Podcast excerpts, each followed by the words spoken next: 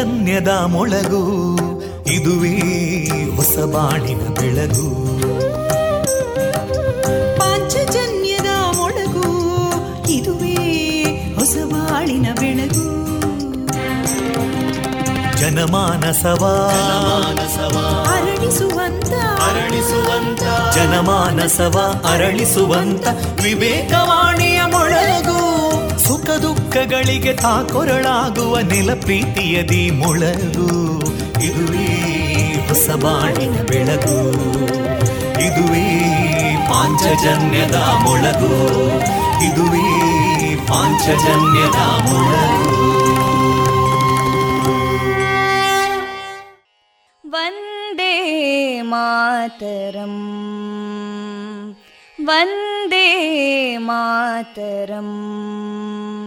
सुजलां सुफलां मलयज शीतलां सस्यश्यामलां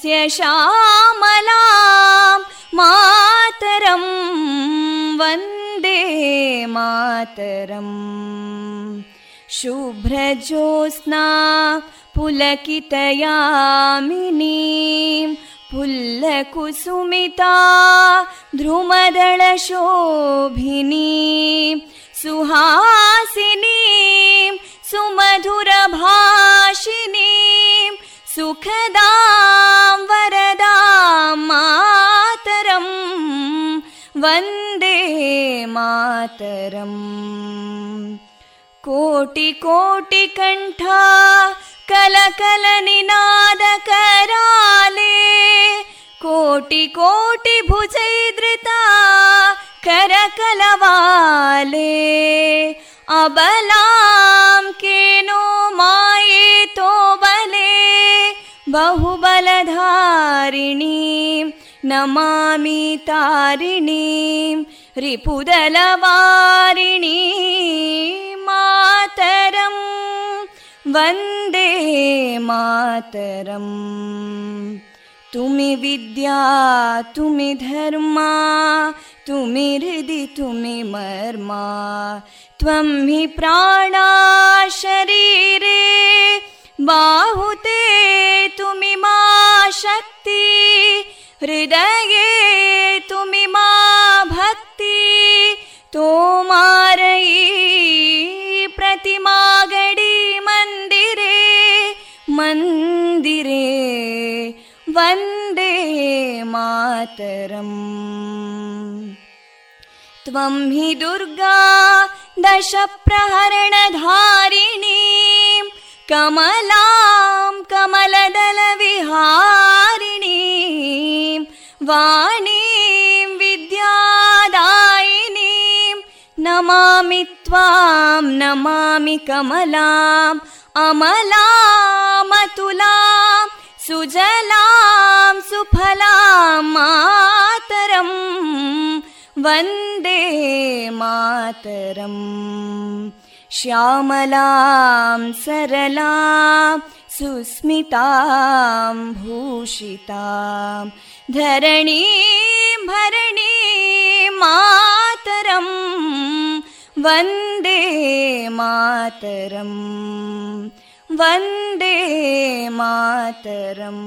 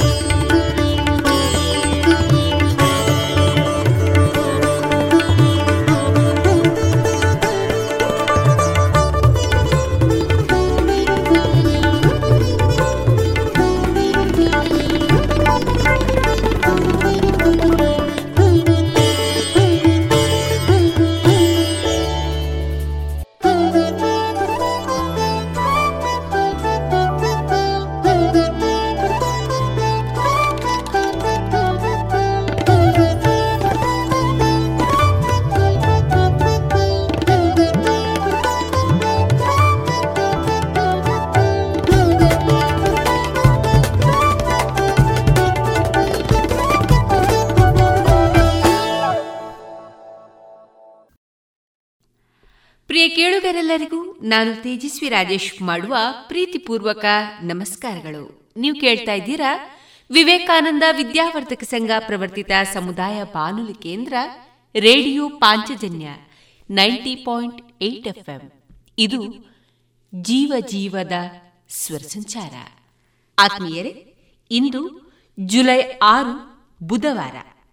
ಈ ದಿನ ನಮ್ಮ ನಿಲಯದಿಂದ ಪ್ರಸಾರಗೊಳ್ಳಲಿರುವ ಕಾರ್ಯಕ್ರಮಗಳ ವಿವರಗಳು ಇದ್ದಿದೆ ಮೊದಲಿಗೆ ಸುಭಾಷಿತ, ಭಕ್ತಿಗೀತೆಗಳು ಮಾರುಕಟ್ಟೆದಾರಣೆ ವಿಎನ್ ಭಾಗವತ ಬರಬಳ್ಳಿ ಅವರಿಂದ ಜೀವನ ಪಾಠ, ಕಲಿಕಾ ಆಧಾರಿತ ಕತೆ, ನಿವೃತ್ತ ಮುಖ್ಯೋಪಾಧ್ಯಾಯರಾದ ಶ್ರೀಯುತ ಸುಬ್ರಾಯ ನಂದೋಡಿ ಅವರಿಂದ ಭಾರತೀಯ ಜ್ಞಾನ ಪರಂಪರೆ ಕುರಿತ ಮುಂದುವರಿದ ಉಪನ್ಯಾಸದ ಭಾಗ. ಶ್ರೀ ದುರ್ಗಾ ಗಣಪತಿ ಗಾನಕಲಾ ವೃಂದ ಬಲಮುರಿ ಬನ್ನೂರು ವತಿಯಿಂದ ಭಜನೆ, ಚಿಗುರೆಲೆ ಸಾಹಿತ್ಯ ಬಳಗ ಮತ್ತು ರೇಡಿಯೋ ಪಾಂಚಜನ್ಯದ ಸಹಯೋಗದಲ್ಲಿ ನಡೆದ ವರ್ಷಧಾರೆ ಸಾಹಿತ್ಯ ಸಂಭ್ರಮ ಈ ಕಾರ್ಯಕ್ರಮದಲ್ಲಿ ಮೂಡಿಬಂದ ಸ್ವರಚಿತ ಕವನ ವಾಚನ ನಾದವೈಭವದಲ್ಲಿ ಮೇಧಾ ಉಡುಪ ಅವರಿಂದ ಕೊಳಲು ವಾದನ, ಕೊನೆಯಲ್ಲಿ ತುಳು ಚಿತ್ರಗೀತೆ ಪ್ರಸಾರಗೊಳ್ಳಲಿದೆ.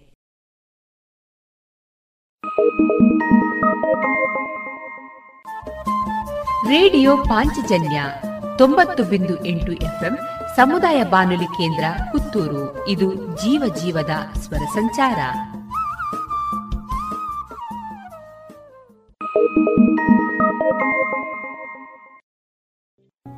ಇದೀಗ ಮೊದಲಿಗೆ ಸುಭಾಷಿತ. ವಾಚನ ವಿಘ್ನೇಶ್ ಭಟ್ಪಡ್ನೂರು. ತಾರುಣ್ಯ, ಸಂಪತ್ತು ಅಧಿಕಾರ, ಅವಿವೇಕಿತನ. ಇವು ಒಂದೊಂದು ಅನರ್ಥಕಾರಿಯಾಗಿವೆ. ಇಂಥದ್ದರಲ್ಲಿ ಈ ನಾಲ್ಕು ದೋಷಗಳು ಒಬ್ಬನಲ್ಲಿ ಒಟ್ಟಾಗಿ ಸೇರಿಕೊಂಡರೆ ಸಂಪೂರ್ಣವಾಗಿ ಹಾಳಾಗಿ ಹೋಗುತ್ತಾನೆ. ಇದುವರೆಗೆ ಸುಭಾಷಿತವನ್ನ ಕೇಳಿದಿರಿ. ಇದೀಗ ಶ್ರೀದೇವರ ಭಕ್ತಿಯ ಸ್ತುತಿಯನ್ನ ಆಲಿಸೋಣ.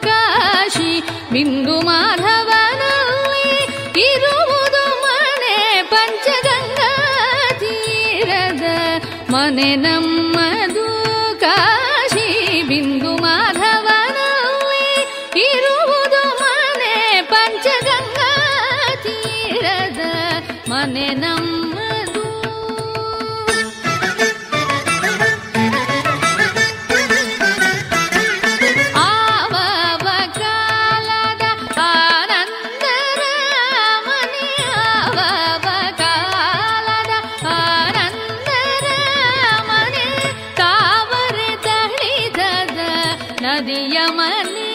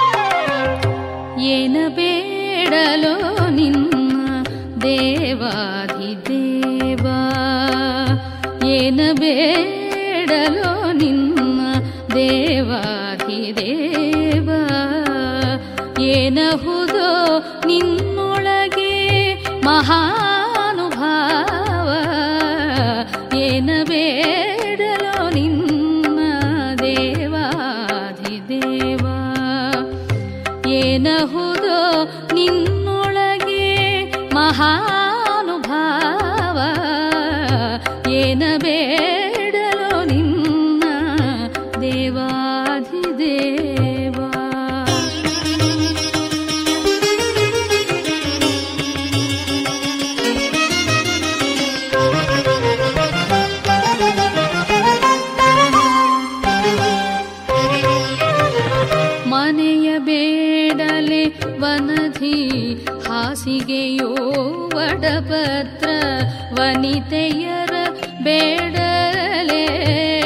ब्रह्मचारी ಮನೆಯ ಬೇಡಲೆ डले ಹಾಸಿಗೆಯೋ हसि ವನಿತೆಯರ ಬೇಡಲೆ ಬ್ರಹ್ಮಚಾರಿ ಘನ ಸಖ್ಯವನು ಬಯಸಿ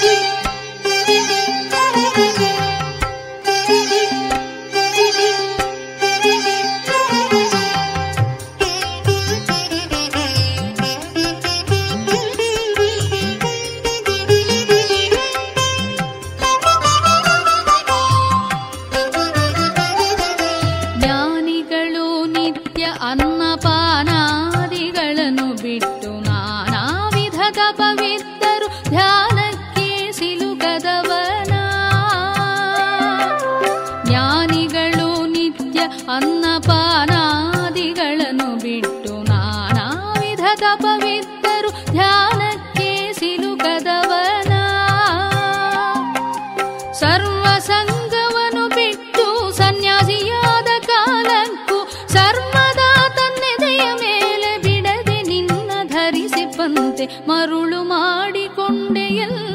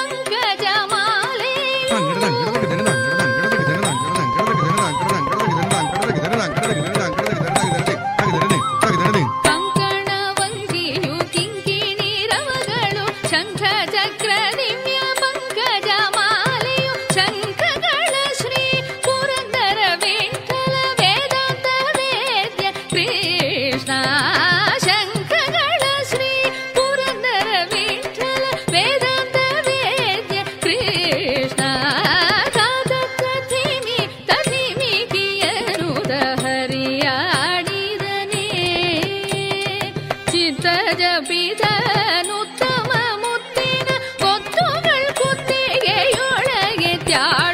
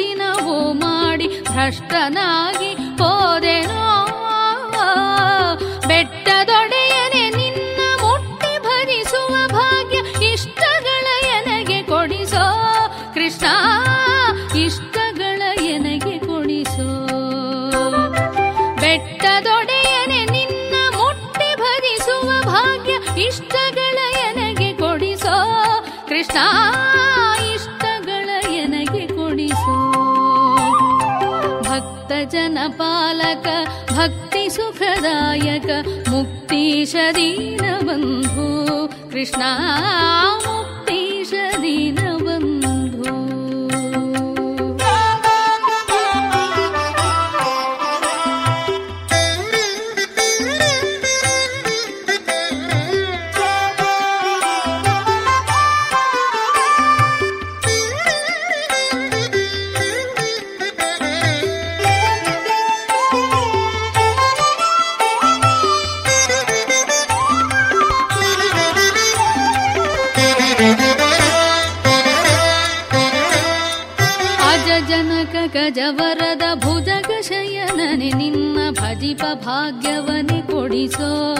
ಕೃಷ್ಣ, ಭಜಿಪ ಭಾಗ್ಯವನೆ ಕೊಡಿಸೋ.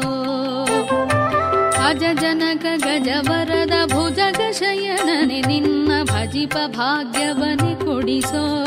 ಕೃಷ್ಣ, ಭಜಿಪ ಭಾಗ್ಯವನೆ ಕೊಡಿಸೋ. ನಿಜವಾಗಿ ನಿನ್ ಹೊರತು ಸಲಹುವರನ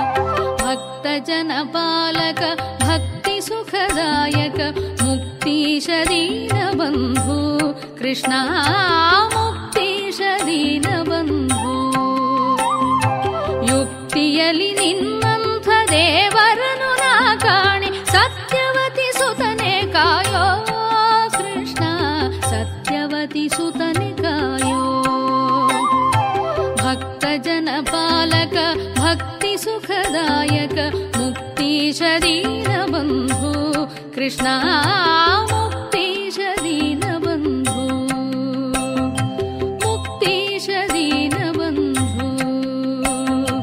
ಮುಕ್ತೀಶ ಬಂಧು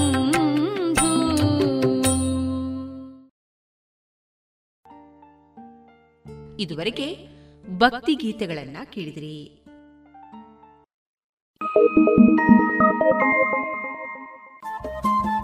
ರೇಡಿಯೋ ಪಾಂಚಜನ್ಯ ತೊಂಬತ್ತು ಬಿಂದು ಎಂಟು ಎಫ್ಎಂ ಸಮುದಾಯ ಬಾನುಲಿ ಕೇಂದ್ರ ಪುತ್ತೂರು. ಇದು ಜೀವ ಜೀವದ ಸ್ವರ ಸಂಚಾರ.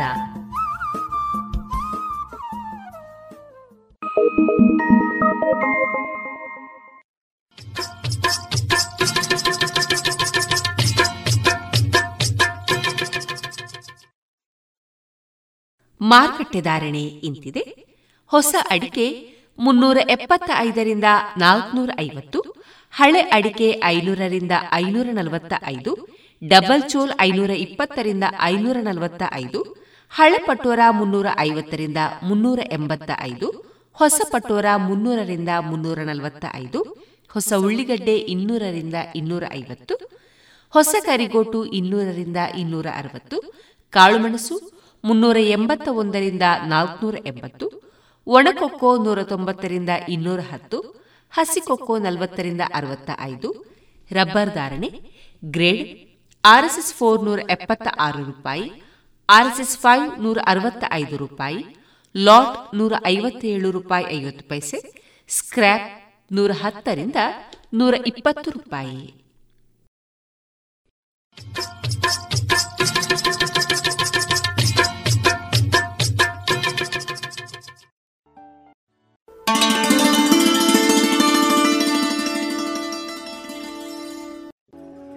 ಇದೀಗ ವಿಎನ್ ಭಾಗವತ ಬರಬಳ್ಳಿ ಅವರಿಂದ ಜೀವನ ಪಾಠ ಕಲಿಕಾ ಆಧಾರಿತ ಕಥೆಯನ್ನ ಕೇಳೋಣ.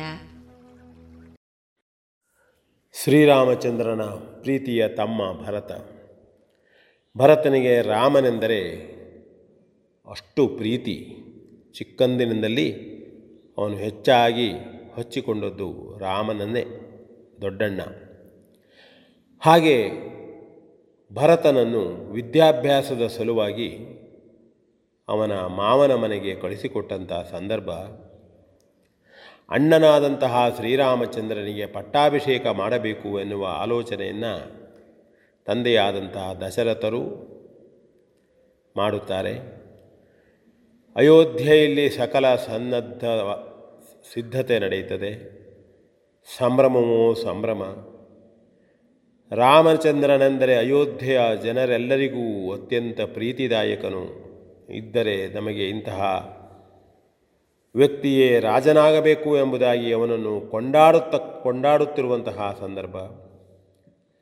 ದಶರಥನಿಗೂ ತನ್ನ ಪುತ್ರನ ಬಗ್ಗೆ ಹೆಮ್ಮೆ. ಪಟ್ಟಾಭಿಷೇಕಕ್ಕೆ ಸಿದ್ಧತೆ ನಡೀತದೆ. ವಸಿಷ್ಠ ಮಹಾಮುನಿಗಳು ಸರಿಯಾದ ಸಮಯದಲ್ಲಿ ನಿರ್ದೇಶನಗಳನ್ನು ಕೊಡ್ತಾ ಇದ್ದಾರೆ. ಅಂತಹ ಸಂದರ್ಭದಲ್ಲಿ ಕೈಕೇಯಿಯ ದಾಸಿಯಾದಂತಹ ಮಂತರಿಗೆ ಈ ಸುದ್ದಿ ತಿಳಿತದೆ. ಓಹೋ, ತನ್ನ ತಾಯಿ, ತನ್ನ ರಾಣಿಯಾದಂತಹ ಕೈಕೇಯಿ ಮಗನಾದಂತಹ ಭರತನಿಗೆ ಪಟ್ಟಾಭಿಷೇಕ ಆಗದೇ ಇದ್ದಲ್ಲಿ ತಾನು ಉಳಿದ ರಾಣಿಯರಿಗೂ ದಾಸಿಯಾಗಬೇಕಾದೀತು ಎಂದು ಆಲೋಚನೆ ಮಾಡ್ತಾಳೆ. ಮತ್ತೆ ಹೋಗಿ ಕೈಕೇಯಿಯನ್ನು ಎಚ್ಚರಿಸುತ್ತಾಳೆ. ಹಿಂದೊಮ್ಮೆ ದಶರಥನು ನಿನಗೆ ಕೊಟ್ಟಂತಹ ವರವನ್ನು ಈಗ ನೆನಪಿಸು. ರಾಣಿ ಕೈಕೇಯಿ, ಸುಮ್ಮನೆ ಕುಳಿತರಬೇಡ. ಭರತನನ್ನು ವಿದ್ಯಾಭ್ಯಾಸದ ಸಲುವಾಗಿ ಎಂಬುದಾಗಿ ಬೇರೆ ಕಡೆಯಲ್ಲಿ ಕಳಿಸಿ. ಇಲ್ಲಿ ಕೌಸಲ್ಯ ಪುತ್ರನಾದಂತಹ ರಾಮಚಂದ್ರನಿಗೆ ಪಟ್ಟಾಭಿಷೇಕ ನಡೀತಾ ಇದೆ. ನೀನಿಲ್ಲಿ ನಗುತ್ತಾ ಇದ್ದೀಯ ಎಂಬುದಾಗಿ ಹೇಳ್ತಾರೆ ಆಗ ಕೈಕೇಯಿ, ಏನು? ರಾಮನಿಗೆ ಪಟ್ಟಾಭಿಷೇಕವಾದರೆ ನನಗೆ ಸಂತೋಷವೇ? ಅವನು ನನ್ನ ಮಗನೇ. ತುಂಬ ನನ್ನನ್ನು ಪ್ರೀತಿಯಿಂದ ನೋಡ್ತಾನೆ ಅಂತ ಹೇಳಿದಾಗ, ಇಲ್ಲ ಸಲ್ಲದ ವಿಷಯಗಳನ್ನೆಲ್ಲ ತುಂಬಿ ಹಿಂದೊಮ್ಮೆ ದಶರಥನು ಕೊಟ್ಟಂತಹ ರಾಮಚಂದ್ರನಿಗೆ ಹದಿನಾಲ್ಕು ವರ್ಷಗಳ ವನವಾಸ, ಭರತನಿಗೆ ರಾಜ್ಯಾಭಿಷೇಕದ ವಿಷಯವನ್ನು ಕೇಳು ಎಂಬುದಾಗಿ ಕೈಕೇಯ ಮನಸ್ಸಿನಲ್ಲಿ ಮಂತನೆ ತುಂಬಿದಾಗ ಕೈಕೇಯಿ ದಶರಥನಲ್ಲಿ ಕೇಳ್ತಾಳೆ. ಆಗ ದಶರಥ ತುಂಬ ದುಃಖಿತನಾಗಿ ಗೋಳಿಡ್ತಾನೆ ಶ್ರೀರಾಮಚಂದ್ರ ಪಿತೃವಾಕ್ಯ ಪರಿಪಾಲನೆ ಆಗಿ ಸೀತಾ ಲಕ್ಷ್ಮಣ ಸಹಿತರಾಗಿ ವನಕ್ಕೆ ಹೋಗ್ತಾನೆ. ಆಗ ದಶರಥ ಭರತನಿಗೆ ಶೀಘ್ರವಾಗಿ ಅಯೋಧ್ಯೆಗೆ ಬರುವ ಹಾಗೆ ವಸಿಷ್ಠರು ಕರೆಯ ಕಳಿಸ್ತಾರೆ. ಅವನು ಬಂತಾನೆ. ಬಂದಾಗ ನೀರವ ಮೌನ, ಎಲ್ಲೂ ನೋಡಿದರೂ ಓಡಾಡಿಕೊಂಡಿದ್ದಂತಹ ಪುರದ ಜನರು ಕಾಣುವುದಿಲ್ಲ. ಎಲ್ಲರೂ ದುಃಖದ ದುಃಖದಲ್ಲಿದ್ದಂತೆ ಕಾಣುತ್ತದೆ. ತಾನೆ ಮೊದಲಿದ್ದ ಅಯೋಧ್ಯ ಅಲ್ಲ ಇದು. ಏನಾಗಿದೆ? ಏನಾಗಿದೆ ಎಂದು ಬಂದು ವಸಿಷ್ಠರಿಗೆ ವಂದಿಸಿ ಕೇಳಿದಾಗ ಅವನಿಗೆ ವಿಷಯ ತಿಳಿಯುತ್ತದೆ. ಆಗ ಹೋಗಿ ಅವನು ತಾಯಿಯ, ತಾಯಿಯನ್ನು ನಿಂದಿಸ್ತಾನೆ ನೋಡಿ, ಇಲ್ಲಿ ನಾವೆಲ್ಲ ಏನು ತಿಳ್ಕೊಂಡಿರ್ತೇವೆ? ಸಾಮಾನ್ಯವಾಗಿ ಹಿರಿಯನಂತಹ ಅಣ್ಣನಿಗೆ ಪಟ್ಟಾಭಿಷೇಕ ಆಗ್ತಿತ್ತು, ಭರತ ಬಂದು ತನಗೆ ಪಟ್ಟಾಭಿಷೇಕ ಆಯಿತು ಅಂತೇಳಿ ಸುಖ ಪಡಬಹುದು ದುಃಖ ಪಡಬ ಖುಷಿ ಪಡಬಹುದು ಎಂತಹ ಅವಕಾಶ? ಒಬ್ಬ ರಾಜನಾಗುವಂತಹ ಅವಕಾಶ. ಯಾರಾದರೂ ಬಿಡ್ತಾರೆಯೇ ಎನ್ನುವಂತಹ ಸಂದರ್ಭವೂ ಉಂಟು. ಆದರೆ ಅದನ್ನು ಕೇಳಿದಾಕ್ಷಣ ಭರತ ದುಃಖಿತನಾಗ್ತಾನೆ. ತನ್ನ ತಾಯಿ ಕೈಕೈಗೆ ತಾನು ಮಗನೇ ಅಲ್ಲ, ಅವಳು ತನ್ನ ತಾಯಿಯೇ ಅಲ್ಲ ಎನ್ನುವರಿಗೂ ಹೇಳ್ತಾನೆ. ವಸಿಷ್ಠರು ಅವನಿಗೆ ಸಮಾಧಾನ ಮಾಡಬೇಕಾಗ್ತದೆ. ಅಣ್ಣನಾದಂತಹ ರಾಮನೇ ಈ ನಿರ್ಣಯ ಕೈಗೊಂಡಿರುವಾಗ ರಾಮನ ನಿರ್ಣಯವನ್ನೂ ಪಾಲಿಸಬೇಕಾದ್ದು ನಮ್ಮೆಲ್ಲರ ಕರ್ತವ್ಯ. ಇಲ್ಲದಿದ್ದರೆ ರಾಮನಿಗೆ ನಾವು ಅನ್ಯಾಯ ಮಾಡಿದಂತಾಗ್ತದೆ. ಹೇಳಿದಾಗ ಮೈತರಾದಂತಹ ತಂದೆಯ ಕಾರ್ಯವನ್ನು ಮಾಡಿ ಭರತ ವಸಿಷ್ಠರಲ್ಲಿ ಹೇಳ್ತಾನೆ, ಅಣ್ಣ, ನಿಲ್ಲದೆ ನಾನು ರಾಜ್ಯಭಾರವನ್ನು ಮಾಡುವುದೇ ನನ್ನ ಅಣ್ಣ ಯಾವುದರಲ್ಲಿ ಕಡಿಮೆ ಇದ್ದ? ಬುದ್ಧಿವಂತಿಕೆಯಲ್ಲಿ ಕಡಿಮೆಯೇ? ಜನಾನುರಾಗದಲ್ಲಿ ಕಡಿಮೆಯೇ? ಎಲ್ಲದರಲ್ಲೂ ಸಮರ್ಥವಾಗಿದ್ದಂತಹ ನನ್ನ ಅಣ್ಣನನ್ನು ಬಿಟ್ಟು ನಾನು ತಮ್ಮನಾಗಿ ಅಯೋಧ್ಯೆಯ ಪಟ್ಟವನ್ನೇರುವುದೇ ಸಾಧ್ಯವಿಲ್ಲ. ಅಣ್ಣನನ್ನೇ ಮರಳಿ ತರ್ತೇನೆ ಗುರುದೇವ, ನಿಮ್ಮ ಅಪ್ಪಣೆಯಾಗಬೇಕು ಎಂಬುದಾಗಿ ಹೇಳ್ತಾನೆ. ಆಗ ವಸಿಷ್ಠರು ಕೂಡ ಆಶ್ಚರ್ಯಚಕಿತರಾಗಿ ಹೇಳ್ತಾರೆ, ಭಾರತ ಧನ್ಯ ನೀನು.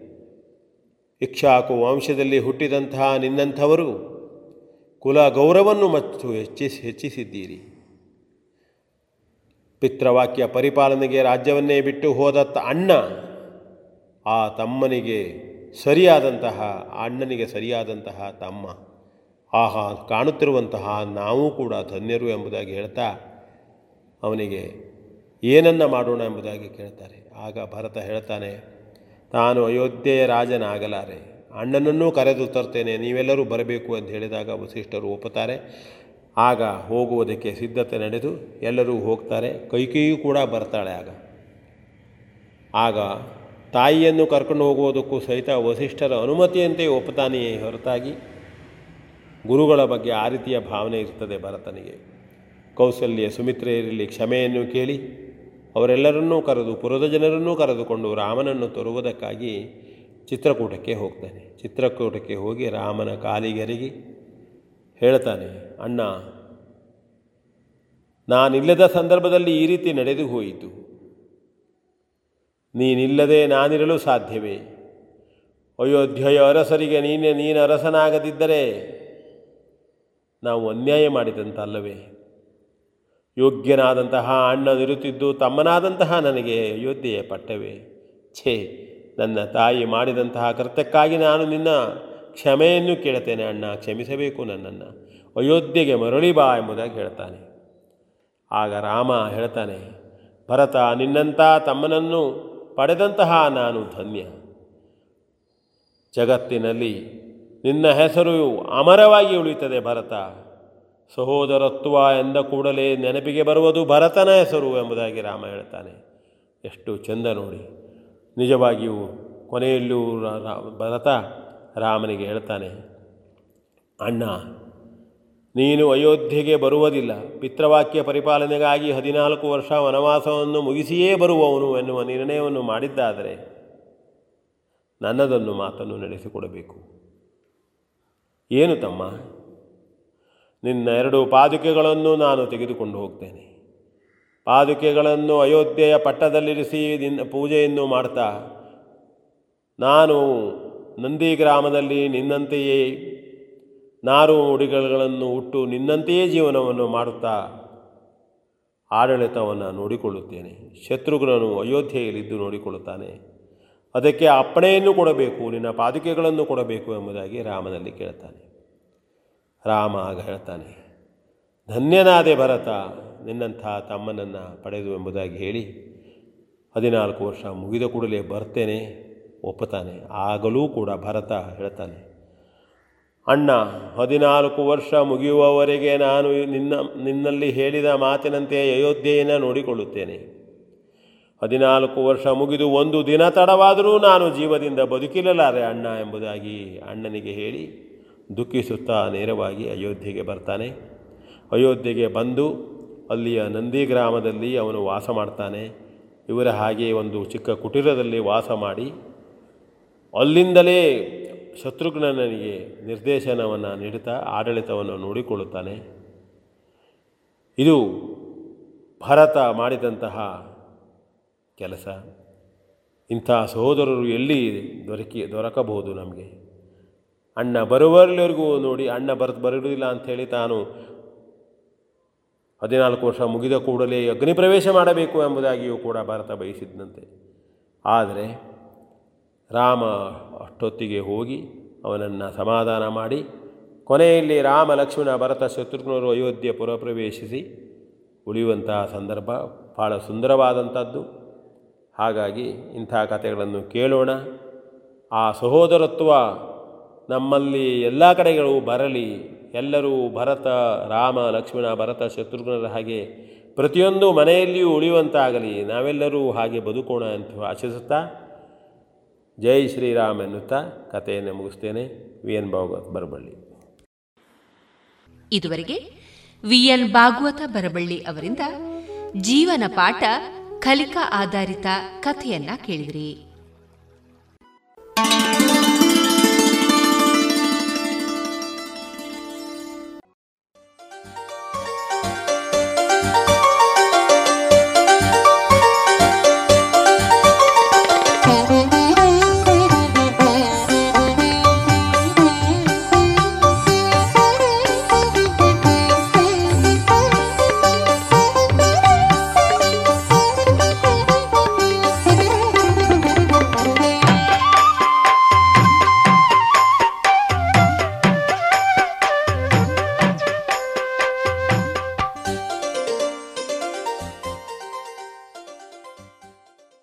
ಇದೀಗ ಶ್ರೀ ದುರ್ಗಾ ಗಣಪತಿ ಗಾನಕಲಾ ವೃಂದ ಬಲಮುರಿ ಬನ್ನೂರು.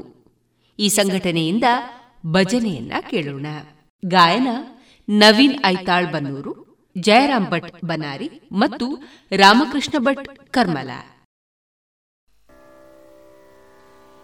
ಅಂಗಳದೊಳು ರಾಮನಾಡಿದ ಚಂದ್ರ ಬೇಕು ಎಂದು ಹಠ ಮಾಡಿದ.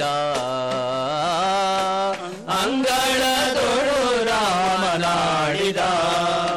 ಚಂದ್ರ ಬೇಕು ಎಂದು ಹಠ ಮಾಡಿದ.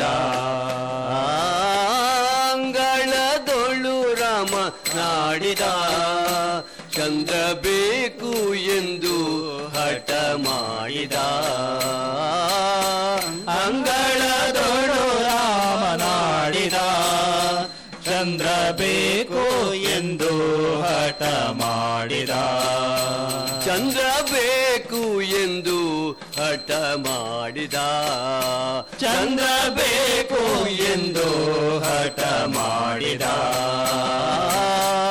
ಅಂಗಳದೊಳು ರಮನಾಡಿದ. ಚಂದ್ರ ಬೇಕು ಎಂದು ಹಠ ಮಾಡಿದ ಅಂಗಳದೊಳು ರಾಮನಾಡಿದ.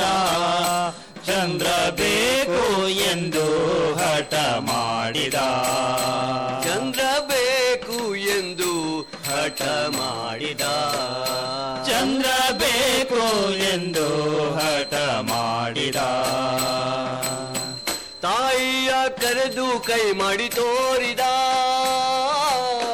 ತಾಯಿಯ ಕರೆದು ಕೈ ಮಾಡಿ ತೋರಿದ.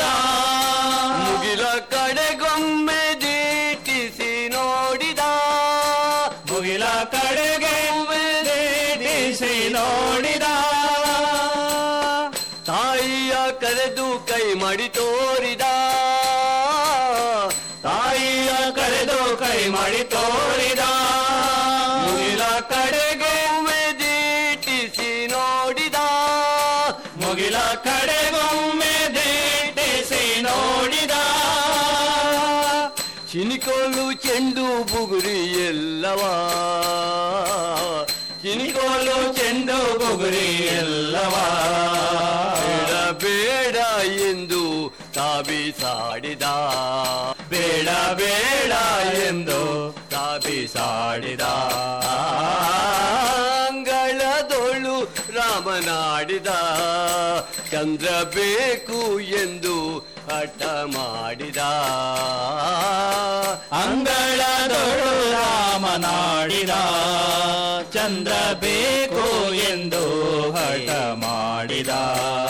ಚಂದ್ರ ಬೇಕು ಎಂದು ಹಠ ಮಾಡಿದ. ಚಂದ್ರ ಬೇಕು ಎಂದು ಹಠ ಮಾಡಿದ. ಕಂದ ಬಾ ಎಂದು ತಾಯಿ ಕರೆದಳು. ಕಂದ ಬಾ ಎಂದು ತಾಯಿ ಕರೆದಳು.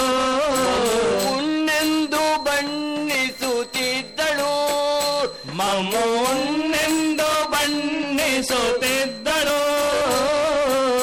ಕಂದ ಬಾ ಎಂದು ತಾಯಿ ಕರೆದಳು. ತಂದ ಬಾ ಎಂದು ತಾಯಿ ಕರೆದಳು. ಉಣ್ಣೆಂದು ಬಣ್ಣಿಸುತ್ತಿದ್ದಳು ಮಮ್ಮುನ್ನೆಂದು ಬಣ್ಣಿಸುತ್ತಿದ್ದಳು ತಾಯಿ ಕೌಸಲ್ಯ ಕಳವಳಗೊಂಡಳು. ತಾಯಿ ಕೌಸಲ್ಯ ಕಳವಳಗೊಂಡಳು. ಅಂಜಿದನು ಎನ್ನುತ್ತಿದ್ದಳು. ಕಂದ ಅಂಜಿದನು ಎನ್ನುತ್ತಿದ್ದಳು. ಅಂಗಳದೊಳು ರಾಮನಾಡಿದ. ಚಂದ ಬೇಕು ಎಂದು ಹಠ ಮಾಡಿದ. ಅಂಗಳದೊಳು ರಾಮನಾಡಿದ. ಬೇಕು ಎಂದು ಹಠ ಮಾಡಿದ. ಅಳುವ ಧ್ವನಿಯ ಕೇಳಿ ರಾಜನು. ಅಳುವ ಧ್ವನಿಯ ಕೇಳಿ ರಾಜನು.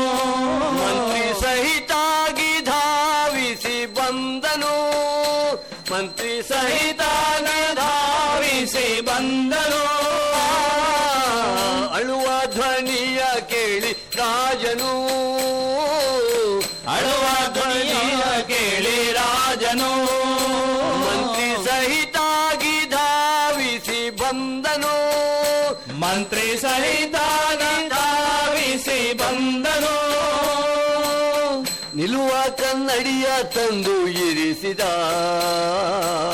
ನಿಲುವ ಕನ್ನಡಿಯ ತಂದು ನಿಲ್ಲಿಸಿದ. ಶ್ರೀರಾಮನ ಎತ್ತಿ ಮುದ್ದಾಡಿದ. ಶ್ರೀರಾಮನ ಎತ್ತಿ ಮುದ್ದಾಡಿದ. ಅಂಗಳದೊಳು ರಾಮ ನಾಡಿದ. ಚಂದ್ರ ಬೇಕು ಎಂದು ಅರ್ಥ ಮಾಡಿದ. ಅಂಗಳದೊಳು ರಾಮನಾಡಿದ ಚಂದ್ರ ಬೇಕು ಎಂದು ಹಠ ಮಾಡಿದ? ಕನ್ನಡಿಯೊಳು ಬಿಂಬವ ನೋಡಿದ? ಕನ್ನಡಿಯೊಳು ಬಿಂಬವ ನೋಡಿದ?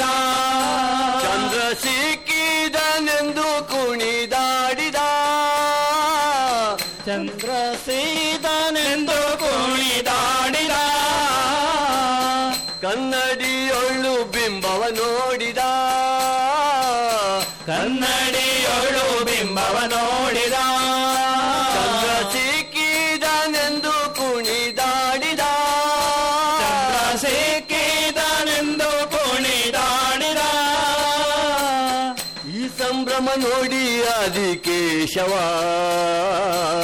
ಈ ಸಂಭ್ರಮ ನೋಡಿ ಆದಿ ಕೇಶವ.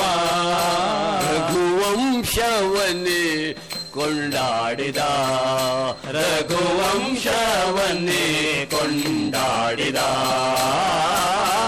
ಅಂಗಳ ತೋಳು ರಾಮನಾಡಿದ ಚಂದ್ರ ಬೇಕು ಎಂದು ಹಠ ಮಾಡಿದ. ಅಂಗಳದೊಳು ರಾಮನಾಡಿದ ಚಂದ್ರ ಬೇಕು ಎಂದು ಹಠ ಮಾಡಿದ. ಚಂದ್ರ ಬೇಕು ಎಂದು ಹಠ ಮಾಡಿದ. ಚಂದ್ರ ಬೇಕು ಎಂದು ಹಠ ಮಾಡಿದ. ಚಂದ್ರ ಬೇಕು ಎಂದ್ರ ಬೇಕು ಎಂದು ಹಠ ಮಾಡಿದ.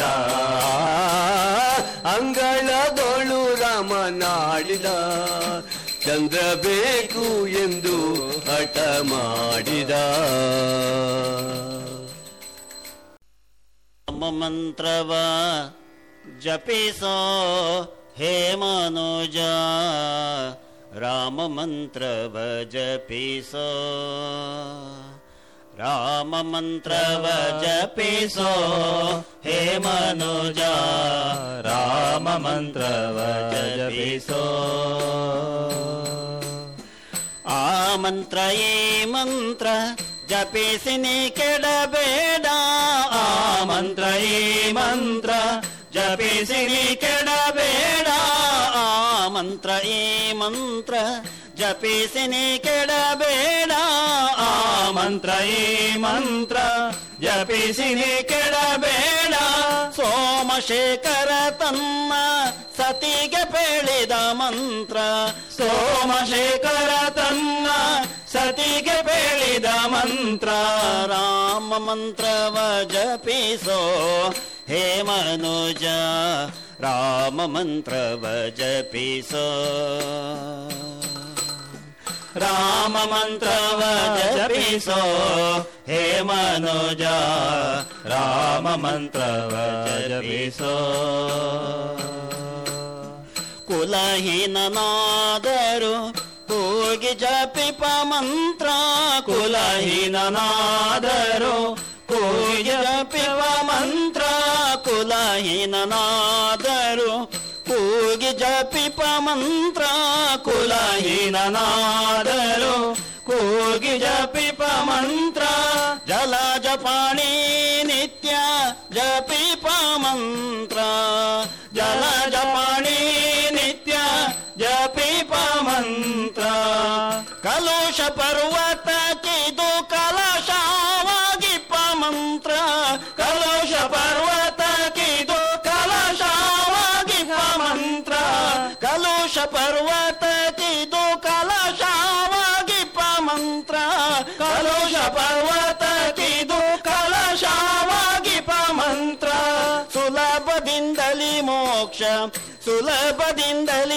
ಮೋಕ್ಷ ಸುಲಭದಿಂದಲಿ ಮೋಕ್ಷ ಸೂರ್ಯಗೊಂಬುವ ಮಂತ್ರ ರಾಮ ಮಂತ್ರವ ಜಪಿಸೋ ಹೇ ಮನೋಜ ರಾಮ ಮಂತ್ರವ ಜಪಿಸೋ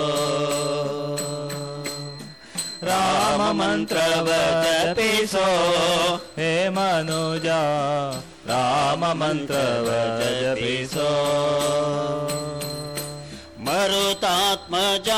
ನಿತ್ಯ ಸ್ಮರಣೆ ಮಾಡುವ ಮಂತ್ರ.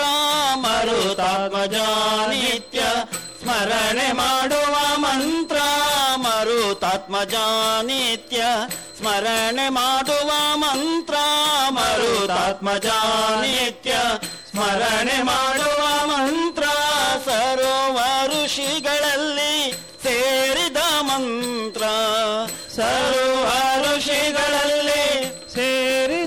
मन्त्रा। दुरितकाना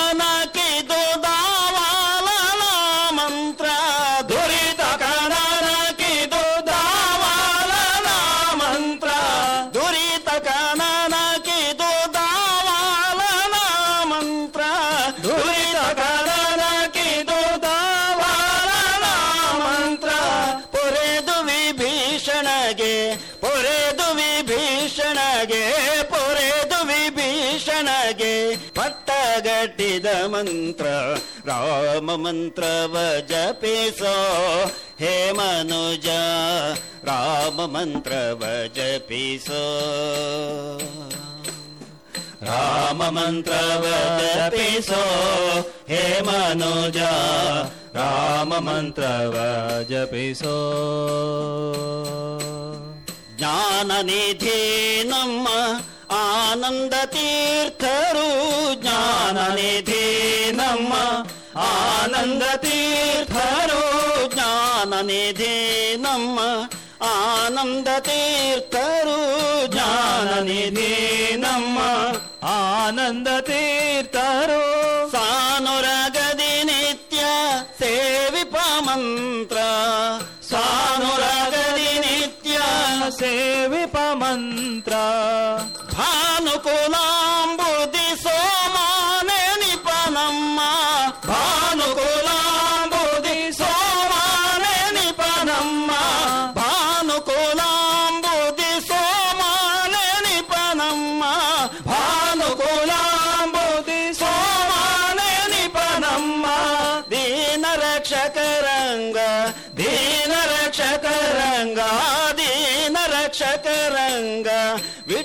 मन्त्र राम मन्त्रवचपि सो हे मनोज राम मन्त्र वजपि सो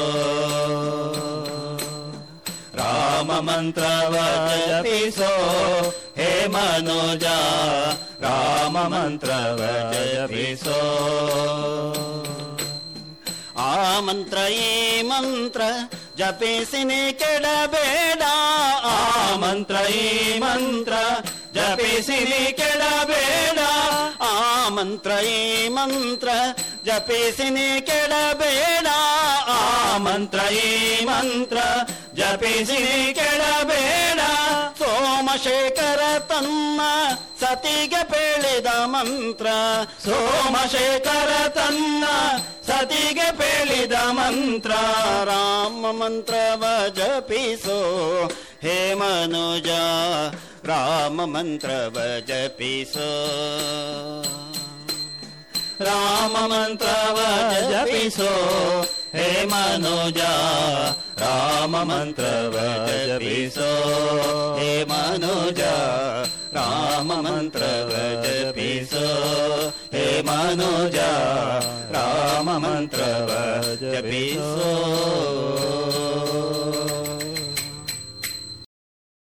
ಇದುವರೆಗೆ ಶ್ರೀ ದುರ್ಗಾ ಗಣಪತಿ ಗಾನಕಲಾ ವೃಂದ ಬಲಮುರಿ ಬನ್ನೂರು ವತಿಯಿಂದ ಭಜನೆಯನ್ನ ಕೇಳಿದಿರಿ.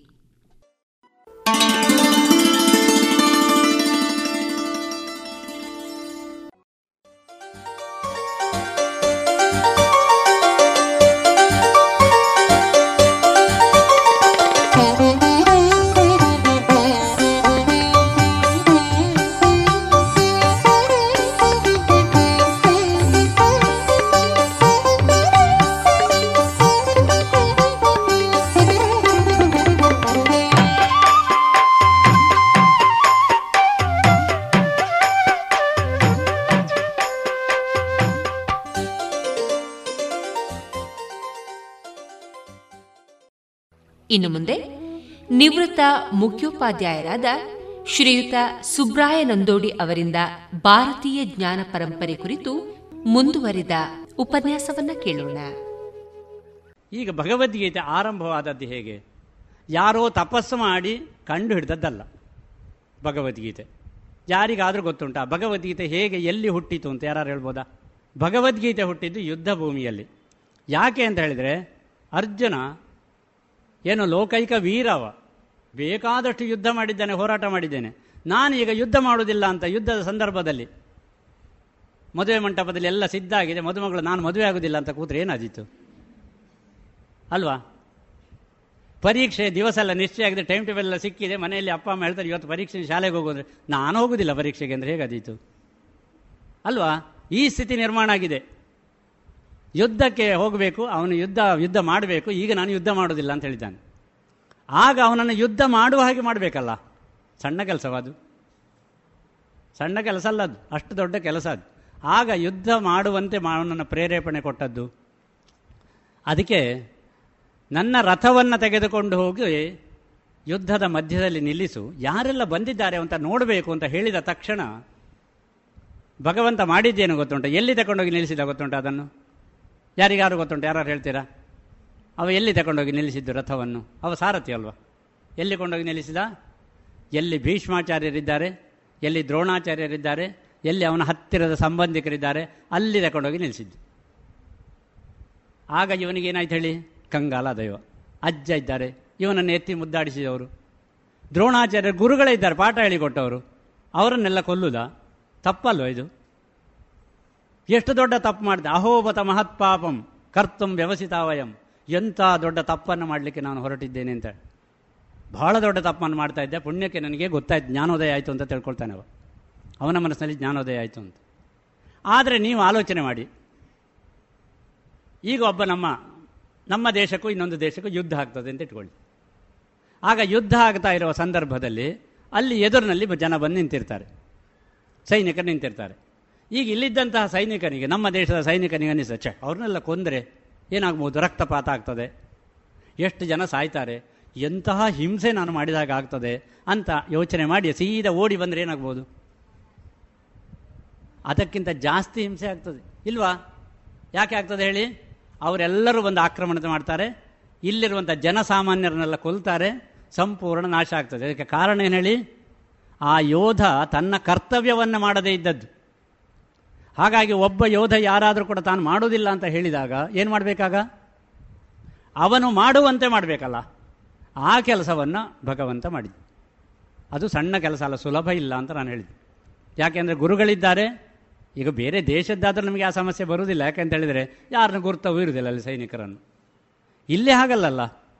ಯಾಕೆಂದರೆ ಇಲ್ಲಿ ಇದ್ದವರೆಲ್ಲರೂ ಕೂಡ ಅವರ ಪ ಅವರ ಕುಟುಂಬದವರೇ.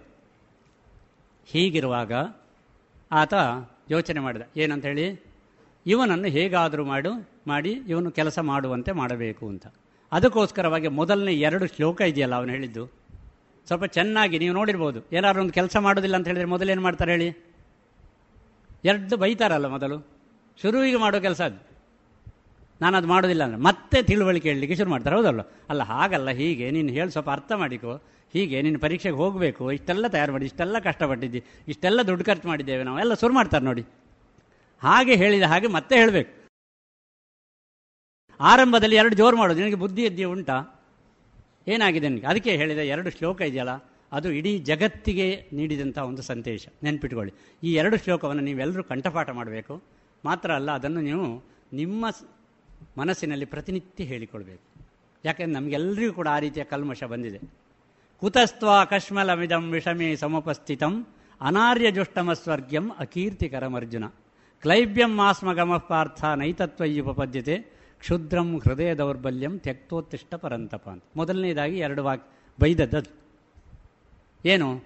ಕುತಸ್ತ್ವ ಕಶ್ಮಲಮಿದಂ ಒಳ್ಳೆ ವಿಷಮ ಪರಿಸ್ಥಿತಿಯಲ್ಲಿ ನಿನ್ನಲ್ಲಿ ಕಶ್ಮಲ ಬಂದು ಕೂತಿದೆ. ಏನು ಕಶ್ಮಲ ಅಂದರೆ? ಧೂಳು. ಯಾವ ಧೂಳದು ಮನಸ್ಸಿಗೆ ಬಂದು ಕೂತಿದೆ ಧೂಳು. ನಾವು ಕಾರ್ನಲ್ಲಿ, ವಾಹನದಲ್ಲಿ ಹೋಗ್ತಾ ಇದ್ದೇವೆ. ರೋ, ರೋಡೆಲ್ಲ ಒಳ್ಳೆಯದೆ, ಚೆನ್ನಾಗಿದೆ. ಹೌದಲ್ವ? ಚೆನ್ನಾಗಿದೆ ಅದು. ಏನು ತೊಂದರೆ ಇಲ್ಲ. ಡ್ರೈವ್ ಮಾಡಲಿಕ್ಕೂ ನಮಗೆ ಗೊತ್ತುಂಟು ಕರೆಕ್ಟಾಗಿ ವಾಹನ ಎಲ್ಲ ಕರೆಕ್ಟ್ ಇದೆ. ಆದರೆ ಗ್ಲಾಸ್ನಲ್ಲಿ ಫುಲ್ ಧೂಳು ಬಂದು ಕೂತಿದೆ. ಮುಂದೆ ಹೋಗುದು ಎಲ್ಲಿಗೆ? ಹೋಗ್ತೇವಾ? ಇಲ್ಲವೇ ಇಲ್ಲ. ಆ ಗ್ಲಾಸ್ನಲ್ಲಿರುವ ಧೂಳನ್ನು ತೊಳಿಬೇಕು. ಹಾಗೆ ಇವನ ಮನಸ್ಸಿನಲ್ಲಿ ಈಗ ಧೂಳು ಬಂದು ಗೊತ್ತಿದೆ ಕಶ್ಮಲ ಬಂದು ಗೊತ್ತಿದೆ ಹಾಗೆ ಅದನ್ನು ತೆಗಿಬೇಕು ಅಂತ ಮೊದಲಾಗಬೇಕಾದ್ದು ಹಾಗೆ ನಮ್ಮ ಮನಸ್ಸಿನಲ್ಲಿ ಕಶ್ಮಲ ಬಂದು ಕೂತ್ರೆ ಅದುವೇ ಪ್ರತಿಫಲಿಸ್ತದೆ ನೆನ್ಪಿಟ್ಕೊಳ್ಬೇಕಾದದ್ದು ಹಾಗಾಗಿ ನಮಗೆ ಬೇಕಾದ ಶಿಕ್ಷಣ ಯಾವುದಕ್ಕೆ? ಮನಸ್ಸಿಗೆ ಬೇಕಾದ ಶಿಕ್ಷಣ. ಆ ಮನಸ್ಸಿಗೆ ಬೇಕಾದ ಶಿಕ್ಷಣವನ್ನು ಕೊಡಲಿಕ್ಕೆ ಮೊದಲನೇದಾಗಿ ಹೇಳಿದ್ದು ಏನಂತ? ಕುತಸ್ತ್ವ ಕಶ್ಮಲಮಿದಂ ವಿಷಮೇ ಸಮುಪಸ್ಥಿತಂ ಅನಾರ್ಯ ಜುಷ್ಟಮ ಸ್ವರ್ಗ್ಯಂ ಅಕೀರ್ತಿಕರಂ ಅರ್ಜುನ. ನಿನಗೆ ಇದು ಕೀರ್ತಿಯನ್ನು ತರುವಂಥದ್ದಲ್ಲ ಬೇಕಾದಷ್ಟು ಕೀರ್ತಿ ತರುವಂಥ ಕೆಲಸವನ್ನು ಮಾಡಿದ್ದಿ, ಈಗ ನಿನ್ನ ಕೀರ್ತಿ ಪೂರ್ತಿ ಹಾಳಾಗ್ತದೆ. ಪೂರ್ತಿ ಮರ್ಯಾದೆ ಹೋಗ್ತದೆ ಇನ್ನು. ಇನ್ನು ನೀನು ಮತ್ತು ಅಸ್ವರ್ಗ್ಯಂ. ಏನು? ಸ್ವರ್ಗಕ್ಕೆ ಹೋಗಲಿಕ್ಕೆ ದಾರಿಯೂ ಇದಲ್ಲ ಇದು. ಅದಕ್ಕೋಸ್ಕರವಾಗಿ ಇದನ್ನು ನೀನು ಮಾಡು. ಇದು ಅನಾರ್ಯ, ಶ್ರೇಷ್ಠರಾದವರು, ಮಹಾನ್ ವ್ಯಕ್ತಿಗಳು ಮಾಡುವಂಥ ಕೆಲಸವೂ ಅಲ್ಲ ಇದು. ಅದಕ್ಕೋಸ್ಕರ ಅಂತಹ ಕೆಲಸವನ್ನು ನೀನು ಮಾಡ್ತಾ ಇದ್ದಿ. ಇದು ಸರಿಯಲ್ಲ ಅಂತ ಮೊದಲನೇದಾಗಿ ಹೇಳಿ. ಎರಡನೇದು ಕ್ಲೈಬ್ಯಂ ಆಸ್ಮಗಮಃ ಪಾರ್ಥ ನೈತತ್ವಯ್ಯುಪಪದ್ಯತೆ. ಕ್ಷುದ್ರಂ ಹೃದಯ ದೌರ್ಬಲ್ಯಂ. ಒಬ್ಬ ವ್ಯಕ್ತಿ ಒಳ್ಳೆ ಗಟ್ಟಿ ಮುಟ್ಟಾಗಿದ್ದಾನೆ ಅಂತ ಇಟ್ಕೊಳ್ಳುವ. ಗಟ್ಟಿ ಮುಟ್ಟಾಗಿದ್ದ ವ್ಯಕ್ತಿ ಹೋರಾಟ ಮಾಡಬೇಕು ಅಂತಾದರೆ, ಸಂದರ್ಭ ಬಂದಾಗ ಅವನು ಗಟ್ಟಿ ಮುಟ್ಟಾಗಿದ್ದಾನೆ ಎಂಬ ದೃಷ್ಟಿಯಿಂದ ಸಾಧ್ಯ ಇಲ್ಲ. ಅವನಿಗೆ ಹೃದಯದ ದೌರ್ಬಲ್ಯ ಇದ್ದರೆ ಅವನ ಮನಸ್ಸು ಗಟ್ಟಿ ಇಲ್ಲದಿದ್ದರೆ ಹೌದು ಹೋರಾಟ ಮಾಡಲಿಕ್ಕೆ ಉಂಟಾ? ಶರೀರ ಗಟ್ಟಿ ಇರ್ಬೋದು. ಶರೀರ ಮಾತ್ರ ಗಟ್ಟಿ ಇದ್ರೆ ಏನಾದ್ರು ಸಾಧನೆ ಮಾಡಲಿಕ್ಕೆ ಸಾಧ್ಯವಾ? ಮನಸ್ಸು ಮೊದಲು ಬೇಕಾ ಬೇಡು ಮನಸ್ಸಿದ್ದರೆ ಮಾರ್ಗ ಅಂತ ಹೇಳ್ತೇವೆ ಇಲ್ಲೋ? ಮನಸ್ಸಿದ್ರೆ ಏನು ಬೇಕಾದರೂ ಮಾಡ್ಬೋದು ಅಂತ ಹೇಳೋದಿಲ್ಲೋ? ಆ ಮನಸ್ಸು ಬೇಕು. ಆ ಹೃದಯ ಶುದ್ಧ ಬೇಕು. ಹಾಗಾಗಿ ನಿಲ್ಲಲಿರುವಂತಹ ಹೃದಯವನ್ನು ಶುದ್ಧ ಮಾಡಿಕೊ ಎಂಬುದಾಗಿ ಹೇಳಿ. ಈ ಎರಡು ಶ್ಲೋಕ, ಸ್ವಾಮಿ ವಿವೇಕಾನಂದರು ಇಡೀ ಜಗತ್ತಿನಾದ್ಯಂತ ನಮ್ಮ ಜನರನ್ನು ಎಚ್ಚರಿಸಲಿಕ್ಕೆ ಉಪಯೋಗಿಸಿದ ಎರಡು ಶ್ಲೋಕಗಳಿವೆ. ಸ್ವಾಮಿ ವಿವೇಕಾನಂದರು ಬಹಳ ಇಷ್ಟಪಟ್ಟಂತಹ ಶ್ಲೋಕ ಇದು. ನಾವು ಅದಕ್ಕೋಸ್ಕರ ಕೂಗುವುದನ್ನು ಬಿಡಬೇಕು. ಅಳುವುದನ್ನು ಬಿಡಿ. ಏನು ಮಾಡಬೇಕು? ನಿಮ್ಮ ಹೃದಯ ದೌರ್ಬಲ್ಯ ಇದೆ. ಹಾಗಾಯಿತು, ಹೀಗಾಯ್ತು. ನೋಡಿ, ಮನೆ ನಾವು ಊರಿನಲ್ಲೆಲ್ಲ ಹೇಳೋದಿಲ್ವಾ? ಏನಾದರೂ ಕೂಡ ಈ ಊರು ಪ್ರಯೋಜನ ಇಲ್ಲ. ಈ ಸರ್ಕಾರ ಪ್ರಯೋಜನ ಇಲ್ಲ. ನಮ್ಮ ಪಂಚಾಯತ್ ಆಡಳಿತ ಸರಿ ಇಲ್ಲ. ನಮ್ಮ ಮನೆಯವರು ಸರಿ ಇಲ್ಲ. ನಮ್ಮ ಶಾಲೆ, ಕಾಲೇಜು ಸರಿ ಇಲ್ಲ. ಅಲ್ವಾ? ಎಲ್ಲವೂ ಸರಿ ಇಲ್ಲದ್ದೇ ಕಾಣ್ತಾ ಉಂಟು ನಮಗೆ. ಹೌದಲ್ವ? ಪ್ರತಿಯೊಬ್ಬರನ್ನು ಯೋಚನೆ ಮಾಡೋ ನೋಡಿ, ಎಲ್ಲರೂ ಮಾತಾಡುವಾಗ ನಿಮಗೆ ಅದನ್ನೆಲ್ಲ ಹೇಳೋದು. ಯಾರೂ ಸರಿ ಇಲ್ಲ. ಮತ್ತೆ ಯಾರು ಸರಿ ಇರೋದು ನಾನೊಬ್ಬ ಸರಿ ಇದ್ದೇನೆ. ಮತ್ತಾರೂ ಸರಿಯಿಲ್ಲ ಇಡೀ ಲೋಕವೇ ಸರಿಯಿಲ್ಲ ಎಂಬ ದೃಷ್ಟಿ ನಮ್ಮದು. ಅದಕ್ಕೆ ಕಾರಣ ಏನಂದರೆ ನಮ್ಮಲ್ಲಿರುವಂಥ ಹೃದಯ ದೌರ್ಬಲ್ಯ ಮತ್ತು ಮನಸ್ಸಿಗೆ ಬಂದಂತಹ ಕಲ್ಮಶ. ಇದು ಎರಡನ್ನು ಕ್ಲೀನ್ ಮಾಡದೆ ಹೋದರೆ, ಇದೆರಡನ್ನು ಸ್ವಚ್ಛ ಮಾಡದೆ ಹೋದರೆ ಏನು ಮಾಡಲಿಕ್ಕಾಗೋದಿಲ್ಲ. ಅದಕ್ಕೋಸ್ಕರ ವಿವೇಕಾನಂದ ಹೇಳಿದ್ದು, ಇಡೀ ಜಗತ್ತಿನಲ್ಲಿ ಎಲ್ಲರಿಗೂ ಕೊಟ್ಟ ಇದೇನು, ನಿಮ್ಮ ಮನಸ್ಸನ್ನು ಶುದ್ಧ ಮಾಡಿ ಮತ್ತು ಹೃದಯ ದೌರ್ಬಲ್ಯವನ್ನು ಬಿಡಿ. ಅವರು ಹೇಳಿದವಂಥ ಪ್ರಸಿದ್ಧವಾದ ಮಾತಿದೆಯಲ್ಲ ಹೇಳಿ ಹಾಂ ಇದೇಳಿ ಮುಂದೆ. ಎಲ್ರಿಗೂ ಬಾಯ್ಪಾಟ ಆಗಿದೆ ಅಲ್ವಾ? ನಾವು ಮಾತ್ರ ಅದು ಮಾಡೋದಿಲ್ಲ ನಮಗೆ ಸಂಬಂಧ ಇಲ್ಲ ಅದು. ಸ್ವಾಮಿ ವಿವೇಕಾನಂದರಿಗೆ ಸಂಬಂಧಪಟ್ಟದ್ದು ಹಾಗಾಗಿ ನಾವು ಹೇಳಬೇಕು, ಎಚ್ಚರಗೊಳ್ಬೇಕು, ಅದನ್ನು ಮಾಡಬೇಕು ಅಂತಾದರೆ ನಾವೇನು ಮಾಡಬೇಕು? ಈ ರೀತಿಯಾಗಿ ನಮ್ಮ ಹೃದಯ ದೌರ್ಬಲ್ಯವನ್ನು ಬಿಡಬೇಕು ಮತ್ತು ನಮ್ಮ ಮನಸ್ಸನ್ನು ಸ್ವಚ್ಛ ಮಾಡಿಕೊಳ್ಬೇಕು. ಇಡೀ ಭಗವದ್ಗೀತೆಯಲ್ಲಿ ಬರುವುದು ಅದುವೇ. ಇಡೀ ಭಗವದ್ಗೀತೆ ಪೂರ್ತಿ ನಮ್ಮ ಮನಸ್ಸು ಸ್ವಚ್ಛ ಮಾಡುವುದು ಹೇಗೆ ಅಂತ ಬರ್ತದೆ. ನಿಮ್ಮ ಟೆಕ್ಸ್ಟ್ ಬುಕ್ಕಿನಲ್ಲೆಲ್ಲ ಉಂಟ ಮನಸ್ಸು ಸ್ವಚ್ಛ ಮಾಡೋದು ಹೇಗೆ ಅಂತ? ಈಗಿನ ಟೆಕ್ಸ್ಟ್ ಬುಕ್ಗಳಲ್ಲಿ ನಾನು ಕಲಿಯುವಾಗಿರಲಿಲ್ಲ, ಈಗ ಉಂಟ ಗೊತ್ತಿಲ್ಲ ನನಗೆ. ಯಾಕಂದ್ರೆ ನಾನೀಗ ರಿಟೈರ್ಡ್ ಆಗಿ ಹದಿನೈದು ವರ್ಷ ಆಗಿ ಹಾಗೆ ನನಗೆ ಗೊತ್ತಿಲ್ಲ. ನಾನು ತುಂಬ ಮೂವತ್ತು, ಮೂವತ್ತೈದು ವರ್ಷ ಸರ್ವಿಸ್ ಮಾಡಿದ್ದೇನೆ. ನನಗೆ ಕಾಣಲಿಲ್ಲ. ಈಗಿದೆಯಾ? ಮನಸ್ಸು ಸ್ವಚ್ಛ ಮಾಡಲಿಕ್ಕೆ ಏನಾದರೂ ಶಿಕ್ಷಣ? ಇಲ್ಲ. ಹಾಗಾಗಿ ಸ್ವಚ್ಛ ಮಾಡುವ ಶಿಕ್ಷಣ ನಮ್ಮಲ್ಲಿಲ್ಲ. ಅದಕ್ಕೋಸ್ಕರವಾಗಿ ನಾವು ಕಸವನ್ನು ಎಲ್ಲೆಂದರಲ್ಲಿ ಬಿಸಾಡ್ತೇವೆ, ಅಲ್ವಾ? ಭಾರತೀಯರು. ಹೌದಲ್ವ? ನಮ್ಮ ಸ್ವಭಾವ ಏನು? ಎಲ್ಲಿ ಬೇಕಾದರೂ ಬಿಸಾಡ್ಬೋದು. ಸ್ವಚ್ಛ ಮಾಡುವಂಥ ಸ್ವಭಾವ ನಮಗಿಲ್ಲಲ್ಲ ಆ ರೀತಿಯಾಗಿ ಮೊದಲು ಮನಸ್ಸನ್ನು ಸ್ವಚ್ಛ ಮಾಡಿಕೊಳ್ಬೇಕು. ಹೃದಯದಲ್ಲಿರುವಂಥ ದೌರ್ಬಲ್ಯವನ್ನು ಬಿಡಬೇಕು. ನಾವು ಮತ್ತೆ ಕಾರ್ಯೋನ್ಮುಖರಾಗಬೇಕು ಎಂಬಂತಹ ಒಂದು ಅತ್ಯಂತ ಶ್ರೇಷ್ಠವಾದ ವಿಚಾರವನ್ನು ಆರಂಭದಲ್ಲಿ ಕೊಟ್ಟ. ಆಮೇಲೆ ಅಷ್ಟಾದರೂ ಅವನು ಕೇಳ್ತಾನೆ ಅಂತ ಮಾಡಿದ್ರ? ಅಷ್ಟು ಹೇಳಿದ್ರು ಅವನು ಕೇಳಲಿಲ್ಲ. ಇಷ್ಟಕ್ಕೆ ಒಪ್ಪಲಿಲ್ಲವ ಅವ. ಒಪ್ಪಿದ್ರೆ ಆಗ್ತಿತ್ತು. ಅಷ್ಟಕ್ಕೆ ಕೂಡಲೇ ಯುದ್ಧ ಮಾಡಿದರೆ ಆಗ್ತಿತ್ತವ ಹಾಗೆ ಮಾಡಲಿಲ್ಲ ಅವ. ಅವೇನು ಮಾಡಿದ? ಅವನಿಗೆ ಆಗಲೇ ಇಲ್ಲ. ಮನಸ್ಸು ಕೇಳಲಿಲ್ಲ. ಎಷ್ಟಾದರೂ ಮತ್ತೆ ಈ ಗುರುಗಳನ್ನೆಲ್ಲ ಕೊಲ್ಲುವುದು ಸಾಧ್ಯವಾ? ಈ ನಮ್ಮ ಅಜ್ಜ ಇವ್ರನ್ನೆಲ್ಲ ಕೊಲ್ಲುವುದು ಹಿರಿಯರನ್ನೆಲ್ಲ ಕೊಲ್ಲುವುದು ಸರಿಯಾ? ಈ ರೀತಿಯಾಗಿ ಅವನಿಗೆ ಬರ್ತದೆ. ಮತ್ತೆ ಏನೆಲ್ಲ ಆಗ್ತದೆ? ತೊಂದರೆ ಆಗ್ತದೆ, ಹಾಗಾಗ್ತದೆ, ಹೀಗಾಗ್ತದೆ. ನನ್ನ ಗಾಂಡೀವ ನಡುಗ್ತಾ ಇದೆ. ನನಗೆ ಒಟ್ಟಿನಲ್ಲಿ ಯುದ್ಧ ಮಾಡಲಿಕ್ಕೆ ಆಗ್ತಾ ಇಲ್ಲ, ಮನಸ್ಸು ಸರಿ ಇಲ್ಲ, ಇತ್ಯಾದಿ ಇತ್ಯಾದಿ ತುಂಬ ಹೇಳ್ತಾ ಹೋದ ಹೀಗೆ ಹೇಳಿದಾಗ ಆಗ ಇಡೀ ಭಗವದ್ಗೀತೆಯನ್ನು ಉಪದೇಶ ಮಾಡಬೇಕಾಗಿ ಬಂತು. ಅದಕ್ಕೋಸ್ಕರವಾಗಿ ಅವ ಮತ್ತೆ ಒಂದೊಂದೇ ವಿಷಯಗಳನ್ನು ಹೇಳ್ತಾ ಹೋದ. ಆತ್ಮದ ಲಕ್ಷಣಗಳನ್ನು ಹೇಳಿದ್ದು, ಕರ್ಮದ ಮಹತ್ವವನ್ನು ಹೇಳಿದ್ದು, ಮತ್ತು ಎಲ್ಲವುದಕ್ಕಿಂತಲೂ ಮುಖ್ಯವಾಗಿ ಅವರವರ ಸ್ವಭಾವಕ್ಕೆ ಅನುಗುಣವಾದಂತಹ ಕೆಲಸ ಇದೆಯಲ್ಲ ಅದನ್ನು ಮಾಡಬೇಕು. ಅದನ್ನು ಮಾಡಬೇಕು ಎಂಬುದಾಗಿ ಹೇಳ್ತಾ ಹೋದ. ಹೀಗೆ ಅಷ್ಟು ಹೇಳ್ತಾ ಹೇಳಲಿಕ್ಕೆ ಕಾರಣ ಏನು ಅಂತ ಹೇಳಿದರೆ, ಅವನು ಮುಂದೆ ಏನು ಹೇಳಿದ ಅಂದರೆ, ಅವನು ಹೇಳಿದ್ದು ಶಿಷ್ಯಸ್ತೇಹಂ ಶಾಧಿಮಾಂ ತ್ವಾಂ ಪ್ರಪನ್ನಂ ಅಂತ. ನಾನು ನಿನ್ನ ಶಿಷ್ಯನಂತಾಗಿದ್ದೇನೆ, ಹಾಗಾಗಿ ನನಗೆ ಉಪದೇಶ ಮಾಡುವಂತ ಅಲ್ವಾ? ಶಿಷ್ಯರಿಗೆ ಹೇಳ್ಬೋದು ಗುರುಗಳು. ಯಾರು ಕೇಳುವ ಮನಸ್ಥಿತಿ ಇಲ್ಲ. ಅವರಿಗೆ ಏನಾದರೂ ಹೇಳಿ ಏನಾದರೂ ಪ್ರಯೋಜನ ಉಂಟಾ? ಪ್ರಯೋಜನ ಇಲ್ಲ. ಹಾಗೆ ಕೇಳುವ ಮನಸ್ಥಿತಿ ಇರಬೇಕಾದದ್ದು ಬಹಳ ಮುಖ್ಯ. ಆ ಕೇಳುವ ಮನಸ್ಥಿತಿಯನ್ನು ಸಿದ್ಧಪಡಿಸಲಿಕ್ಕೆ ಬೇಕಾಗಿ ಆರಂಭದಲ್ಲಿ ಸ್ವಲ್ಪ ಬೈದದ್ದು. ಆಗ ಇವನಿಗೆ ಗೊತ್ತಾಯಿತು. ಓ, ನಂದೇನೋ ತೊಂದರೆ ಇದೆ ಅಂತ ಗೊತ್ತಾಯಿತು. ಅದಕ್ಕೋಸ್ಕರ ಅವ ಹೇಳಿದ. ಆಗ ಒಂದೊಂದೇ ಹೇಳ್ತಾ ಬಂದ. ಆರಂಭದ ಹೇಳಿದ ಆತ್ಮದ ಬಗ್ಗೆ ಹೇಳಿದ. ಅದು ಅವ್ಯಕ್ತ ಅವ್ಯಕ್ತವಾದದ್ದು ಅಂತ. ಎರಡನೇದಾಗಿ ಸ್ವಧರ್ಮದ ಬಗ್ಗೆ ಹೇಳಿದ. ಈ ಸ್ವಧರ್ಮೇ ನಿಧನಂ ಶ್ರೇಯ. ಪರಧರ್ಮೋ ಭಯಾವಹ. ಈ ಶ್ಲೋಕ ಎಲ್ಲರೂ ಕೇಳಿರ್ತೇವಲ್ವ? ತುಂಬ ಜನರಿಗೆ ಕಂಠಪಾಠ ಆಗಿದೆ. ಆ ಸ್ವಧರ್ಮ ಅಂದರೆ ಏನು? ಸ್ವಧರ್ಮ ಅಂದರೆ ಪ್ರತಿಯೊಬ್ಬರಿಗೂ ಕೂಡ ಅವರದ್ದೇ ಆದಂತಹ ಒಂದು ಕರ್ತವ್ಯ ಅಂತ ಇದೆ. ಅವರದ್ದೇ ಆದ ಒಂದು ಕರ್ತವ್ಯ ಅಂತ. ವಿದ್ಯಾರ್ಥಿಗಳಿಗೇನು ಕರ್ತವ್ಯ? ಓದುವುದು, ಕಲಿಯುವುದು, ಚೆನ್ನಾಗಿ ವಿದ್ಯಾಭ್ಯಾಸ ಮಾಡೋದು ಅಲ್ವಾ? ಒಂದು ಫ್ಯಾಕ್ಟ್ರಿಯಲ್ಲಿ ಒಬ್ಬರು ಮ್ಯಾನೇಜರ್ ಇದ್ದರೆ ಆ ಮ್ಯಾನೇಜ್ಮೆಂಟ್ ಚೆನ್ನಾಗಿ ನೋಡೋದು ಅದೇ ಕೆಲಸ ಅವರಿಗೆ. ಒಬ್ಬ ರಾಜಕಾರಣಿಯಾಗಿದ್ದು ಅಧಿಕಾರದಲ್ಲಿದ್ದರೆ ಅವ ಅಧಿಕಾರವನ್ನು ಚೆನ್ನಾಗಿ ಮಾಡೋದು ಹಾಗೆ ಅವರವರಿಗೆ ಒಂದು ಕರ್ಮ ಅಂತ ಇದೆಯಲ್ಲ, ಕರ್ತವ್ಯ ಅಂತ, ಅದನ್ನು ಚೆನ್ನಾಗಿ ಮಾಡಬೇಕು ಅಂತ ಹೇಳಿ. ಅದನ್ನು ಮಾಡಬೇಕು. ಈಗ ಅರ್ಜುನನಿಗೆ ಯಾಕೆ ಹೇಳಿದೆ ಇದನ್ನು? ಇವ ಯೋಧ ಅಲ್ವಾ? ಇವನ ಕೆಲಸವನ್ನು ಬಿಟ್ಟ ಅಲ್ಲ ಇವ? ಇವ ಸನ್ಯಾಸಿಯಾಗಿ ಕ್ಲಿಕ್ಕೆ ಹೊರಟ್ರೆ ಹೇಗೆ? ಸನ್ಯಾಸಿಯಾದವ ಸನ್ಯಾಸಿಯ ಕೆಲಸ ಮಾಡಬೇಕು. ಯೋಧನಾದವ ಯೋಧನ ಕೆಲಸ ಮಾಡಬೇಕು. ಯಾರ್ಯಾರಿಗೆ ಏನೇನು ಕೆಲಸ ಅಂತ ಇದೆ, ಅವರವರ ಸ್ವಧರ್ಮಕ್ಕೆ ಅನುಗುಣವಾಗಿ ಅದನ್ನೇ ಮಾಡಬೇಕು ಎಂಬುದನ್ನು ಸ್ಪಷ್ಟವಾಗಿ ಹೇಳಿದ. ಅದಕ್ಕೆ ಹೇಳಿದ್ದು ಶ್ಲೋಕ ಬಹಳ ಮುಖ್ಯವಾದ ನೀವು ಕೇಳಿರ್ಬೋದು. ಕರ್ಮಣ್ಯೇವಾಧಿಕಾರಸ್ಥೆ, ಹೌದು, ನಮ್ಮ ಸ್ವಕರ್ಮ ಮಾಡಬೇಕು ಇತ್ಯಾದಿ ಅಂತ. ಎಲ್ರಿಗೂ ಆಸೆ ಏನು ಹೇಳಿ? ಆ ಕೆಲಸ ಚೆನ್ನಾಗಿ ಆಗಬೇಕು ಅಂತ ಹೆಚ್ಚಿನವರಿಗೆ ಆಸೆ ಇರುವುದಿಲ್ಲ. ಆಸೆ ಇರೋದು ಯಾವುದರಲ್ಲಿ? ಅದರಿಂದ ಸಂಪಾದನೆ ಸಿಗ್ತದಲ್ಲ. ನೀವು ಕೇಳಿ ನೋಡಿ ಯಾರ ಹತ್ರರು ಏನು ಕೆಲಸ ಅಂತ ಕೇಳಿದ್ರೆ, ಈಗ ಒಳ್ಳೆ ಕೆಲಸ ಸಿಕ್ಕಿದೆ ಅಂತ ಹೇಳ್ತಾರೆ. ಈ ಒಳ್ಳೆ ಕೆಲಸ ಅಂದರೆ ಎಂಥದ್ದು ಜಾಸ್ತಿ, ಅಲ್ವಾ? ಜಾಸ್ತಿ ಸಂಪಾದನೆ ಆಗುವಂಥದ್ದು. ವಿದ್ಯಾ ಅಧ್ಯಾಪಕರ ಕೆಲಸ ಒಳ್ಳೆ ಕೆಲಸ ಅಂತ ಹೇಳೋದಿಲ್ಲ ಅಥವಾ ಬೇರೆ ಯಾವುದೋ ಒಂದು ಒಳ್ಳೆಯ ಕೆಲಸವನ್ನು ಅಥವಾ ಒಂದು ಆಸ್ಪತ್ರೆಯಲ್ಲಿ ಇದ್ದುಕೊಂಡು ದಾದಿಯಾಗಿ ಕೆಲಸ ಮಾಡುವಂಥ ಅದು ಒಳ್ಳೆಯ ಕೆಲಸ ಅಂತ ಹೇಳೋದಿಲ್ಲ ಯಾವುದು ಒಳ್ಳೆಯ ಕೆಲಸ ಅಂತ ಹೇಳೋದು? ಜಾಸ್ತಿ ವರ್ಷಕ್ಕೆ ಎಷ್ಟು ಅಂತ ಲೆಕ್ಕ ಹಾಕ್ತಾರೆ. ಎಷ್ಟು ಲಕ್ಷ ಅಂತ. ಆ ಲಕ್ಷವನ್ನು ಲೆಕ್ಕ ಹಾಕಿ ಇವರು ಒಳ್ಳೆ ಕೆಲಸ ಅಂತ ಹೇಳ್ತಾರೆ. ನಿಜವಾಗಿ ಅದುವಾ? ಅಲ್ಲಲ್ಲ. ಹಾಗಾಗಿ ನಾವು ಅರ್ಥ ಮಾಡಿಕೊಳ್ಬೇಕಾದ್ದೇನು ಅಂದರೆ ಕರ್ಮಣ್ಯೇ ವಾಧಿಕಾರಸ್ಥೆ ಕರ್ತವ್ಯದಲ್ಲಿ ನಮಗೆ ಅಧಿಕಾರ ಇದೆ. ಮಾ ಫಲೇಶು. ಅದರ ಫಲದಲ್ಲಿ ಅಲ್ಲ. ಹೀಗಿರುವಾಗ ಕೆಲಸ ಯಾಕೆ ಮಾಡಬೇಕು ಅಂತ ಕಾಣೋದಿಲ್ಲ. ಅಗತ್ಯ ಉಂಟಾ ಕೆಲಸ ಮಾಡೋದು. ನಮಗೆ ಸಂಬಳವೇ ಸಿಗೋದಿಲ್ಲ ಅಂದರೆ ಕೆಲಸ ಮಾಡಲಿಕ್ಕೆ ಕೃಷಿ ಮಾಡ್ತಾರೆ. ತೋಟದಲ್ಲಿ ಅಡಿಕೆ ಬರುವುದಿಲ್ಲ. ಬಾಳೆ ಬೆಳೆಯುವುದಿಲ್ಲ. ಸುಮ್ಮನೆ ಮತ್ತೆ ಯಾಕೆ ಕೃಷಿ ಮಾಡೋದು? ಅಂತ ಬಿಡುವುದಲ್ಲ ಒಳ್ಳೆಯದು ಹೌದಲ್ವ? ಹಾಗೆ ಪ್ರತಿಯೊಬ್ಬರೂ ಯೋಚನೆ ಮಾಡಿದರೆ ಏನಾಗ್ಬೋದು? ಅಂದರೆ ಅದರ ಅರ್ಥ ಏನು ಅಂದರೆ, ನಮ್ಮ ಕರ್ತವ್ಯವನ್ನು ನಾವು ಮಾಡಬೇಕು. ಮಾಡಿದಾಗ ಫಲ ಬಂದೇ ಬರ್ತದೆ. ಆದರೆ ಮೊದಲೇ ನಾವು ಆಸೆ ಇಟ್ಟುಕೊಂಡ್ರೆ ನನಗೆ ಇಷ್ಟು ಲಕ್ಷ ಬರ್ತದೆ ಅಂತ ಇಟ್ಟುಕೊಂಡ್ರೆ, ಅದು ಬರದೇ ಹೋದರೆ ಆಗ ತಲೆ ಬಿಸಿ ಜಾಸ್ತಿ ಅಲ್ವಾ? ಬರೋದು ಬಂದೇ ಬರ್ತದೆ. ನಾವು ಕೆಲಸವನ್ನು ಶ್ರದ್ಧೆಯಿಂದ ಮಾಡಿದರೆ, ಸರಿಯಾಗಿ ಕರ್ತವ್ಯವನ್ನು ಮಾಡಿದರೆ ಬಂದೇ ಬರ್ತದೆ. ಆದರೆ ನಾವು ಮಾಡೋದರಲ್ಲಿ ವಂಚನೆ ಮಾಡಿದರೆ ಬರುವುದಿಲ್ಲ ಅದಕ್ಕೋಸ್ಕರವಾಗಿ ಕರ್ತವ್ಯದ ಬಗ್ಗೆ ಗಮನ ಇರಲಿ, ಅದರ ಫಲದ ಬಗ್ಗೆ ಅಲ್ಲ ಎಂಬುದಾಗಿ ಹೇಳಿದೆ ಇದನ್ನು ನಮಗೆಲ್ಲ ಉಪದೇಶಿಸಿದ್ದು. ಇದೀಗ ಭಗವಂತ ಅರ್ಜುನನ ಮೂಲಕ ಹೇಳಿದ್ದೆಲ್ಲವನ್ನು ಕೂಡ. ಹೀಗೆ ಈ ಭಗವದ್ಗೀತೆಯಲ್ಲಿ ಬರುವಂಥ ಯಾವ ವಿಷಯವನ್ನೇ ನೀವು ನೋಡಿ, ಎಲ್ಲವೂ ಕೂಡ ಇದು ಜನಸಾಮಾನ್ಯರಿಗೆ ನಮಗೆಲ್ಲರಿಗೂ ಹೇಳಿದ್ದು.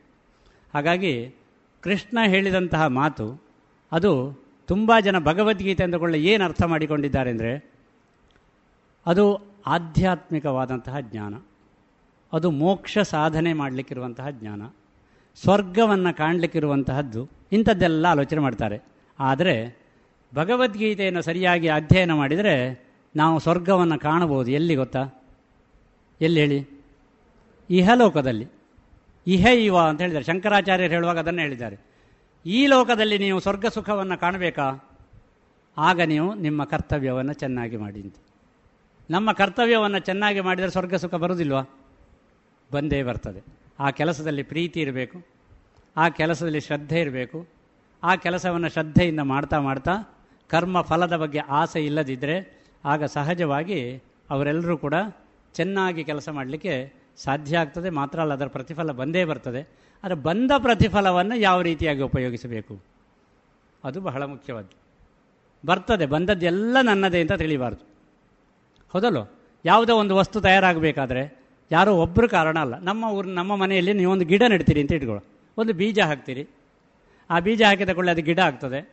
ಗಿಡ ಆದಾಗ ಸ್ವಲ್ಪ ನೀರೆಲ್ಲ ಎರಿತೀರಿ, ಗೊಬ್ಬರ ಎಲ್ಲ ಹಾಕ್ತೀರಿ. ಏನೇನು ಬೇಕೋ ಕಾಲ ಕಾಲಕ್ಕೆ ಬೇಕಾದ್ದನ್ನೆಲ್ಲ ಮಾಡ್ತೀವಿ ಆಗ ಅದು ಒಳ್ಳೆ ಹಣ್ಣಾಗ್ತದೆ. ಹಣ್ಣಿನ ಗಿಡ ಆದರೆ. ಆಗ ನಿಮಗೆಲ್ಲ ಖುಷಿ ಏನು? ಇದು ನಾನು ನೆಟ್ಟದ್ದು ಅಂತ. ಹೌದಲ್ಲೋ? ಎಂಥ ಹೆಮ್ಮೆ. ನಾನು ನೆಟ್ಟದ್ದು ಅಂತ. ನಾನು ಎಲ್ಲ ಮಾಡಿದ್ದು ಅಂತ. ಸರ್ವಸ್ವವನ್ನು ನಾನು ಮಾಡಿದ್ದು ಅಂತ. ಒಂದು ನಾವು ಆಲೋಚನೆ ಮಾಡುವ. ಇದು ನಾನು ಮಾಡಿದ್ದು ಅಂತ ಹೇಳಿದರೆ ಆ ಬೀಜದಲ್ಲಿ ಆ ಹಣ್ಣಾಗುವ ಗುಣವೇ ಇಲ್ಲದಿರ್ತಿದ್ರೆ, ಆ ಹಣ್ಣು ಬಿಡುವಂತಹ ಗುಣ ಆ ಬೀಜದಲ್ಲಿ ಇಲ್ಲದೇ ಇರ್ತಿದ್ರೆ ನೀವೆಂತ ಮಾಡಲಿಕ್ಕೆ ಸಾಧ್ಯ ಉಂಟು? ಒಂದು, ಎರಡನೇದಾಗಿ, ನೀರು ಎಂಬುದನ್ನು ನಿಮಗೆ ಉಂಟು ಮಾಡಲಿಕ್ಕೆ ಸಾಧ್ಯ ಉಂಟಾ? ನೀರು ಎಂಬುದು ಪ್ರಕೃತಿಯಲ್ಲಿ ಇದ್ದದ್ದನ್ನು ನೀವು ಹಾಕಿದ್ದಷ್ಟೇ. ಉಂಟು ಮಾಡಲಿಕ್ಕೆ ನಮಗೆ ಸಾಧ್ಯ ಇಲ್ಲ. ಗಾಳಿ, ಅದು ನಮಗೆ ಉಂಟು ಮಾಡಲಿಕ್ಕೆ ಸಾಧ್ಯ ಉಂಟಾ? ಫ್ಯಾನ್ನಲ್ಲಿ ಗಾಳಿ ಇದ್ದದ್ದನ್ನು ಆಚೆ ಈಚೆ ತಿರುಗಿಸ್ಬೋದು ಅಷ್ಟೇ ಆದರೆ ನಿಜವಾಗಿ ಗಾಳಿಯನ್ನು ಉಂಟು ಮಾಡಲಿಕ್ಕೆ ಸಾಧ್ಯ ಇಲ್ಲ. ಹಾಗಾಗಿ ಗಾಳಿ ನಮಗೆ ನಮ್ಮ ಹತ್ರ ಇಲ್ಲ. ಇನ್ನು ಸೂರ್ಯನ ಶಾಖ ಬೇಕೇ ಬೇಕಲ್ಲ? ಗಿಡ ಬೆಳಿಲಿಕ್ಕೆ. ಅದು ನಾವು ಕೊಡಲಿಕ್ಕೆ ಸಾಧ್ಯ ಉಂಟಾ? ಸಾಧ್ಯ ಇಲ್ಲ. ಹೀಗೆ ನೀವು ಯೋಚನೆ ಮಾಡ್ತಾ ಹೋದರೆ, ಹಾಗಾದರೆ ಆ ಫಲ ಎಂಬುದೊಂದು ಬಂತಲ್ಲ ನಮಗೆ? ಎಷ್ಟು ಜನರಿಗೆ ಪಾಲು ಕೊಡಬೇಕು ನಾವು ಹೇಳಿ? ಕೊಡಬೇಡ್ವಾ? ನಾವೇನು ತಿಳ್ಕೊಳ್ತೇವೆ? ಈ ಮರದಲ್ಲಿ ನೂರು ಹಣ್ಣಾಗಿದೆ. ಆ ನೂರು ಹಣ್ಣು ನಾನು ಬೆಳೆದದ್ದು. ಇದನ್ನು ನಮ್ಮ ಮನೆಯವರು ನಾವೇ ತಿನ್ನಬೇಕು ಬೇರೆ ಯಾರಿಗೂ ಒಂದು ಹಕ್ಕಿ ತಿಂದು ಹೋದರೂ ಕೂಡ ತಲೆ ಬಿಸಿ ಆಗ್ತದೆ. ಎಲ್ಲ ಹಕ್ಕಿ ತಿಂದೋಯ್ತು ಅಂತ ಹೇಳ್ತಾರೆ. ತಿಂದದ್ದು ಯಾವುದೋ? ಒಂದು ತಿಂದಿರ್ಬೋದು. ಅಷ್ಟೆಲ್ಲ ತಿನ್ನೋದಿಲ್ಲ ಅದು. ಒಂದು ತಿಂದರೆ. ಹಂದಿ ಬಂದು ಹೋಯಿತು ಅಂತ ಒಮ್ಮೆ, ಆಗ ನಮ್ಮ ಆಸ್ತಿ ಪೂರ್ತಿ ಹಂದಿ ಇದು ಹಾಳು ಮಾಡಿತು ಅಂತ ಹೇಳ್ತಾರೆ. ಯಾಕೆ? ನಾವು ಕೊಡೋದಿಲ್ಲಲ್ಲ ಬೇರೆಯವರಿಗೆ. ನಾವು ಕೊಡದ ಕಾರಣ ಎಲ್ಲಿಯಾರು ಹೋಗಬೇಕಲ್ಲ ಅದು. ಅದಕ್ಕೋಸ್ಕರವಾಗಿ ಅದು ಹೋಗ್ತದೆ. ಹಾಗಾಗಿ ನಾವು ಬೆಳೆದದ್ದು ಎಲ್ಲವೂ ನನ್ನದು ಎಂಬಂತಹ ಆ ಒಂದು ವ್ಯಾಮೋಹಕ್ಕೆ ಒಳಗಾಗಿ ಇದ್ದೇವೆ ನಾವು. ಅದರಿಂದ ಹೊರಗೆ ಬರಬೇಕು. ಅದಕ್ಕೋಸ್ಕರವಾಗಿ ಕರ್ಮ ಫಲದಲ್ಲಿ ಆಸೆ ಬೇಡ. ಇದ್ದರೂ ಕೂಡ ಅದು ನನ್ನೊಬ್ಬನದ್ದೇ ಅಲ್ಲ ಎಂಬ ದೃಷ್ಟಿಯನ್ನು ತಾಳಬೇಕು ಎಂಬುದಾಗಿ ಭಗವಂತ ಹೇಳಿದನು. ಹೀಗೆ ಒಟ್ಟಿನಲ್ಲಿ ಭಗವದ್ಗೀತೆಯಲ್ಲಿರುವಂತಹ ವಿಚಾರಗಳು, ಅದು ಜ್ಞಾನಕ್ಕೆ ಸಂಬಂಧಪಟ್ಟದ್ದು ಆಗಿರ್ಬೋದು, ಮನೋವಿಜ್ಞಾನಕ್ಕೆ ಸಂಬಂಧಪಟ್ಟದ್ದು ಆಗಿರ್ಬೋದು, ಯಾವುದೇ ಆಗಿರ್ಬೋದು, ಇದು ಒಂದು ದಿವಸದಲ್ಲಿಯೋ ಒಂದು ಗಂಟೆಯಲ್ಲಿ ಹೇಳುವಂಥ ವಿಚಾರ ಅಲ್ಲ ಇದು ನಿಮಗೆ, ಇವತ್ತು ನಾನು ಹೇಳಿದ ವಿಚಾರಗಳು ನಿಮಗೆ ಭಗವದ್ಗೀತೆಯನ್ನು ಓದಲಿಕ್ಕೆ ಆಸಕ್ತಿ ಬರಬೇಕು ಅಂತ. ಈಗ ನಾನು ಇವತ್ತು ಹೇಳಿದ್ದರ ಪರಿಣಾಮವಾಗಿ ನಿಮಗೆ ಏನಾದರೂ ಭಗವದ್ಗೀತೆಯನ್ನು ಓದಬೇಕು ನಾನು ನಾನು ಭಗವದ್ಗೀತೆಯನ್ನು ಕಲಿಬೇಕು, ಇದನ್ನು ಅರ್ಥ ಮಾಡಿಕೊಳ್ಬೇಕು, ಇದರ ಬಗ್ಗೆ ನಾನು ಕೂಡ ಮಾತನಾಡಬೇಕು ಎಂಬ ಒಂದು ಭಾವನೆ ಬಂತು ಅಂತಾದರೆ ಆಗ ನನ್ನ ಕಾರ್ಯಕ್ರಮ ಯಶಸ್ವಿ ಅಷ್ಟು ಬಂದರೆ ಸಾಕು. ಇದುವರೆಗೆ ನಿವೃತ್ತ ಮುಖ್ಯೋಪಾಧ್ಯಾಯರಾದ ಶ್ರೀಯುತ ಸುಬ್ರಾಯ ನಂದೋಡಿ ಅವರಿಂದ ಭಾರತೀಯ ಜ್ಞಾನ ಪರಂಪರೆ ಈ ವಿಚಾರವಾಗಿ ಉಪನ್ಯಾಸವನ್ನ ಕೇಳಿದಿರಿ.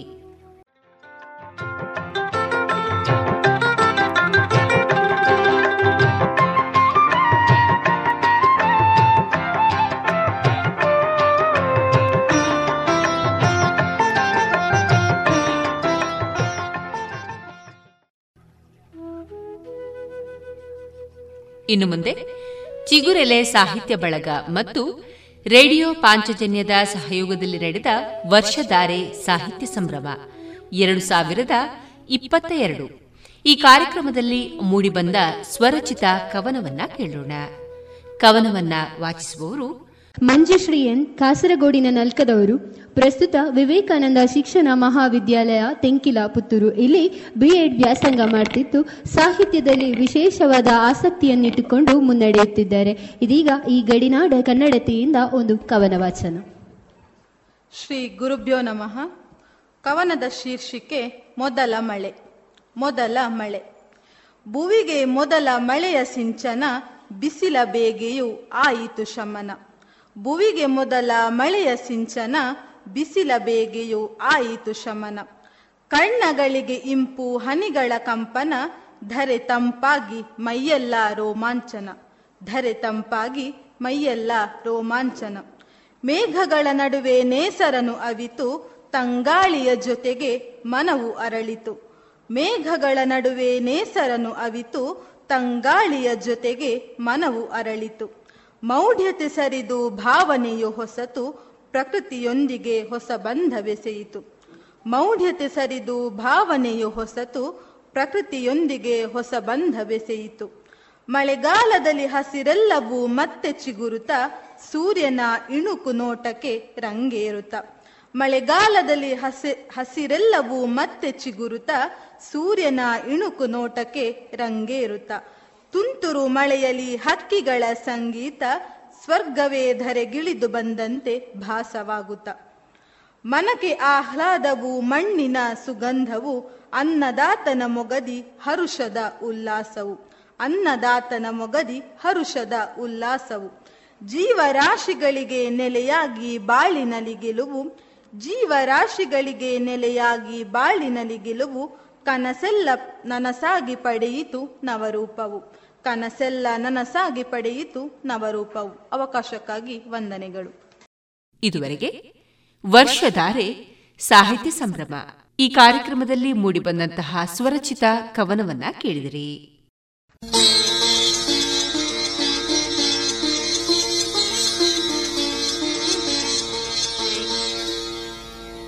ಇನ್ನೀಗ ನಾದವೈಭವದಲ್ಲಿ ಮೇಧಾ ಉಡುಪ ಅವರಿಂದ ಕೊಳಲು ವಾದನವನ್ನ ಕೇಳೋಣ. ಇವರಿಗೆ ಪಕ್ಕವಾದ್ಯ ವಯಲಿನ್ನಲ್ಲಿ ಸಹಕರಿಸುವವರು ಧನ್ಯಶ್ರೀ ಶಬರಾಯ ಮತ್ತು ಮೃದಂಗದಲ್ಲಿ ಅಮೃತನಾರಾಯಣ ಹೊಸಮನೆ.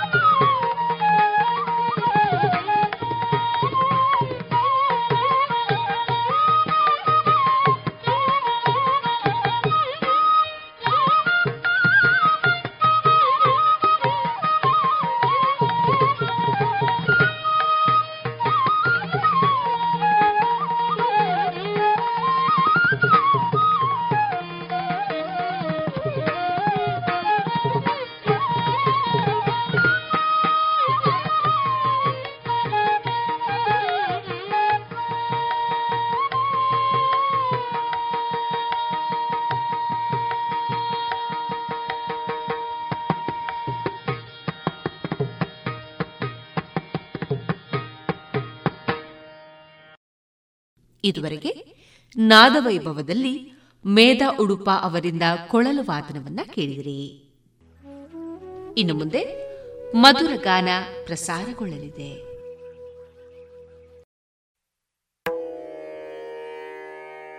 ಪಿಲಿ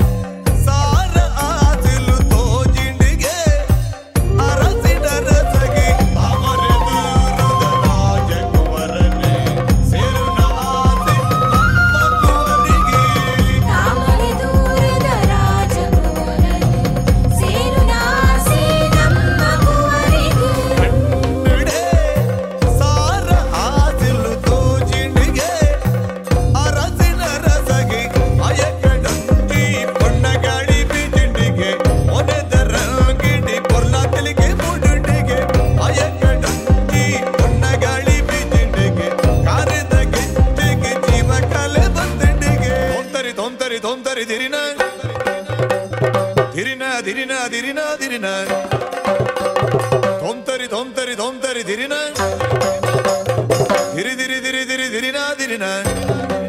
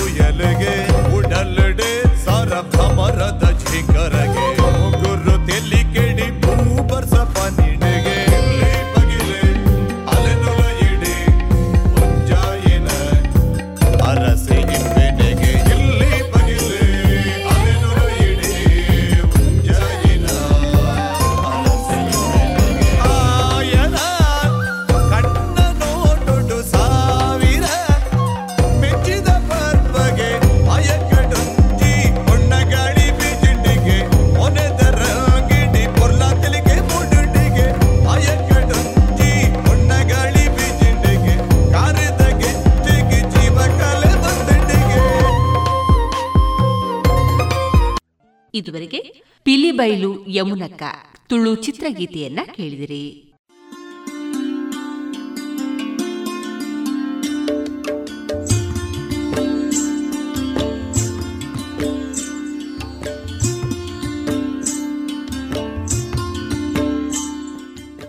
ರೇಡಿಯೋ ಪಾಂಚಜನ್ಯ ಸಮುದಾಯ ಬಾನುಲಿ ಕೇಂದ್ರದಿಂದ ನಿಮ್ಮ ಕಾರ್ಯಕ್ರಮಗಳು ಪ್ರಸಾರವಾಗಬೇಕೆ?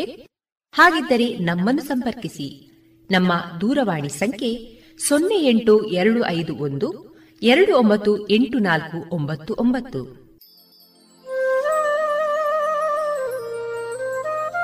ಗಮನಿಸಿ ಕೇಳುಗರೆ, ನಮ್ಮ ಕಾರ್ಯಕ್ರಮಗಳನ್ನು ವೆಬ್ಸೈಟ್ ಮೂಲಕ ಕೂಡ ಆಲಿಸಬಹುದು. ನಮ್ಮ ವೆಬ್ಸೈಟ್ ವಿಳಾಸ W W W dot radio Panchajanya dot com. ಇಲ್ಲಿ ಆರ್ಕೈವ್ಸ್ನ ಭಾಗಕ್ಕೆ ಹೋಗಿ ಕ್ಲಿಕ್ ಮಾಡಿದರೆ ಹಳೆ ಕಾರ್ಯಕ್ರಮಗಳನ್ನು ಕೂಡ ಆಲಿಸಬಹುದು. ಜೊತೆಗೆ ನಮ್ಮ ಪ್ರಸಾರವನ್ನು ಆಪ್ ಮೂಲಕವೂ ಕೇಳಬಹುದು. ಪ್ಲೇಸ್ಟೋರ್ನಲ್ಲಿ ಪಾಂಚಜನ್ಯ ಸರ್ಚ್ ಮಾಡಿ ಡೌನ್ಲೋಡ್ ಮಾಡಿಕೊಂಡು ತಮ್ಮ ಮೊಬೈಲ್ಗಳಿಗೆ ಇನ್ಸ್ಟಾಲ್ ಮಾಡಿದರೆ ರೇಡಿಯೋ ಪ್ರಸಾರದ ಕಾರ್ಯಕ್ರಮವನ್ನು ನೀವು ಆಲಿಸಬಹುದು. ನಮ್ಮ ಪ್ರಸಾರದ ಬಗೆಗೆ ನಿಮ್ಮ ಅಭಿಪ್ರಾಯಗಳನ್ನು ಹಂಚಿಕೊಳ್ಳಲು ನಮ್ಮ ವಿಳಾಸ ರೇಡಿಯೋ ಪಾಂಚಜನ್ಯ ತೊಂಬತ್ತು ಬಿಂದು ಎಂಟು ಎಫ್ಎಂ ಸಮುದಾಯ ಬಾನುಲಿ ಕೇಂದ್ರ, ನೆಹರು ನಗರ, ಪುತ್ತೂರು. ನಮ್ಮ ದೂರವಾಣಿ ಸಂಖ್ಯೆ ಸೊನ್ನೆ ಎಂಟು ಎರಡು ಐದು ಒಂದು, ಎರಡು ಒಂಬತ್ತು ಎಂಟು ನಾಲ್ಕು ಒಂಬತ್ತು ಒಂಬತ್ತು. ಇಮೇಲ್ ವಿಳಾಸ radio Panchajanya at Gmail dot com. ನಮ್ಮ ವಿಳಾಸ ಮತ್ತೊಮ್ಮೆ ರೇಡಿಯೋ ಪಾಂಚಜನ್ಯ ತೊಂಬತ್ತು ಬಿಂದು ಎಂಟು ಎಫ್ಎಂ ಸಮುದಾಯ ಬಾನುಲಿ ಕೇಂದ್ರ ನೆಹರು ನಗರ, ಪುತ್ತೂರು. ನಮ್ಮ ದೂರವಾಣಿ ಸಂಖ್ಯೆ ಸೊನ್ನೆ ಎಂಟು ಎರಡು ಐದು ಒಂದು ಎರಡು ಒಂಬತ್ತು ಎಂಟು ನಾಲ್ಕು ಒಂಬತ್ತು ಒಂಬತ್ತು. ಇಲ್ಲಿಗೆ ಈ ಹೊತ್ತಿನ ಪ್ರಸಾರ ಕಾರ್ಯಕ್ರಮವನ್ನ ಮುಕ್ತಾಯಗೊಳಿಸುತ್ತಿದ್ದೇವೆ. ಆತ್ಮೀಯ ಕೇಳುಗರಿಗೆಲ್ಲ ರೇಡಿಯೋ ಪಾಂಚಜನ್ಯದ ಬಳಗದ ಪರವಾಗಿ ನಾನು ತೇಜಸ್ವಿ ರಾಜೇಶ್ ಮಾಡುವ ಅನಂತ ವಂದನೆಗಳು.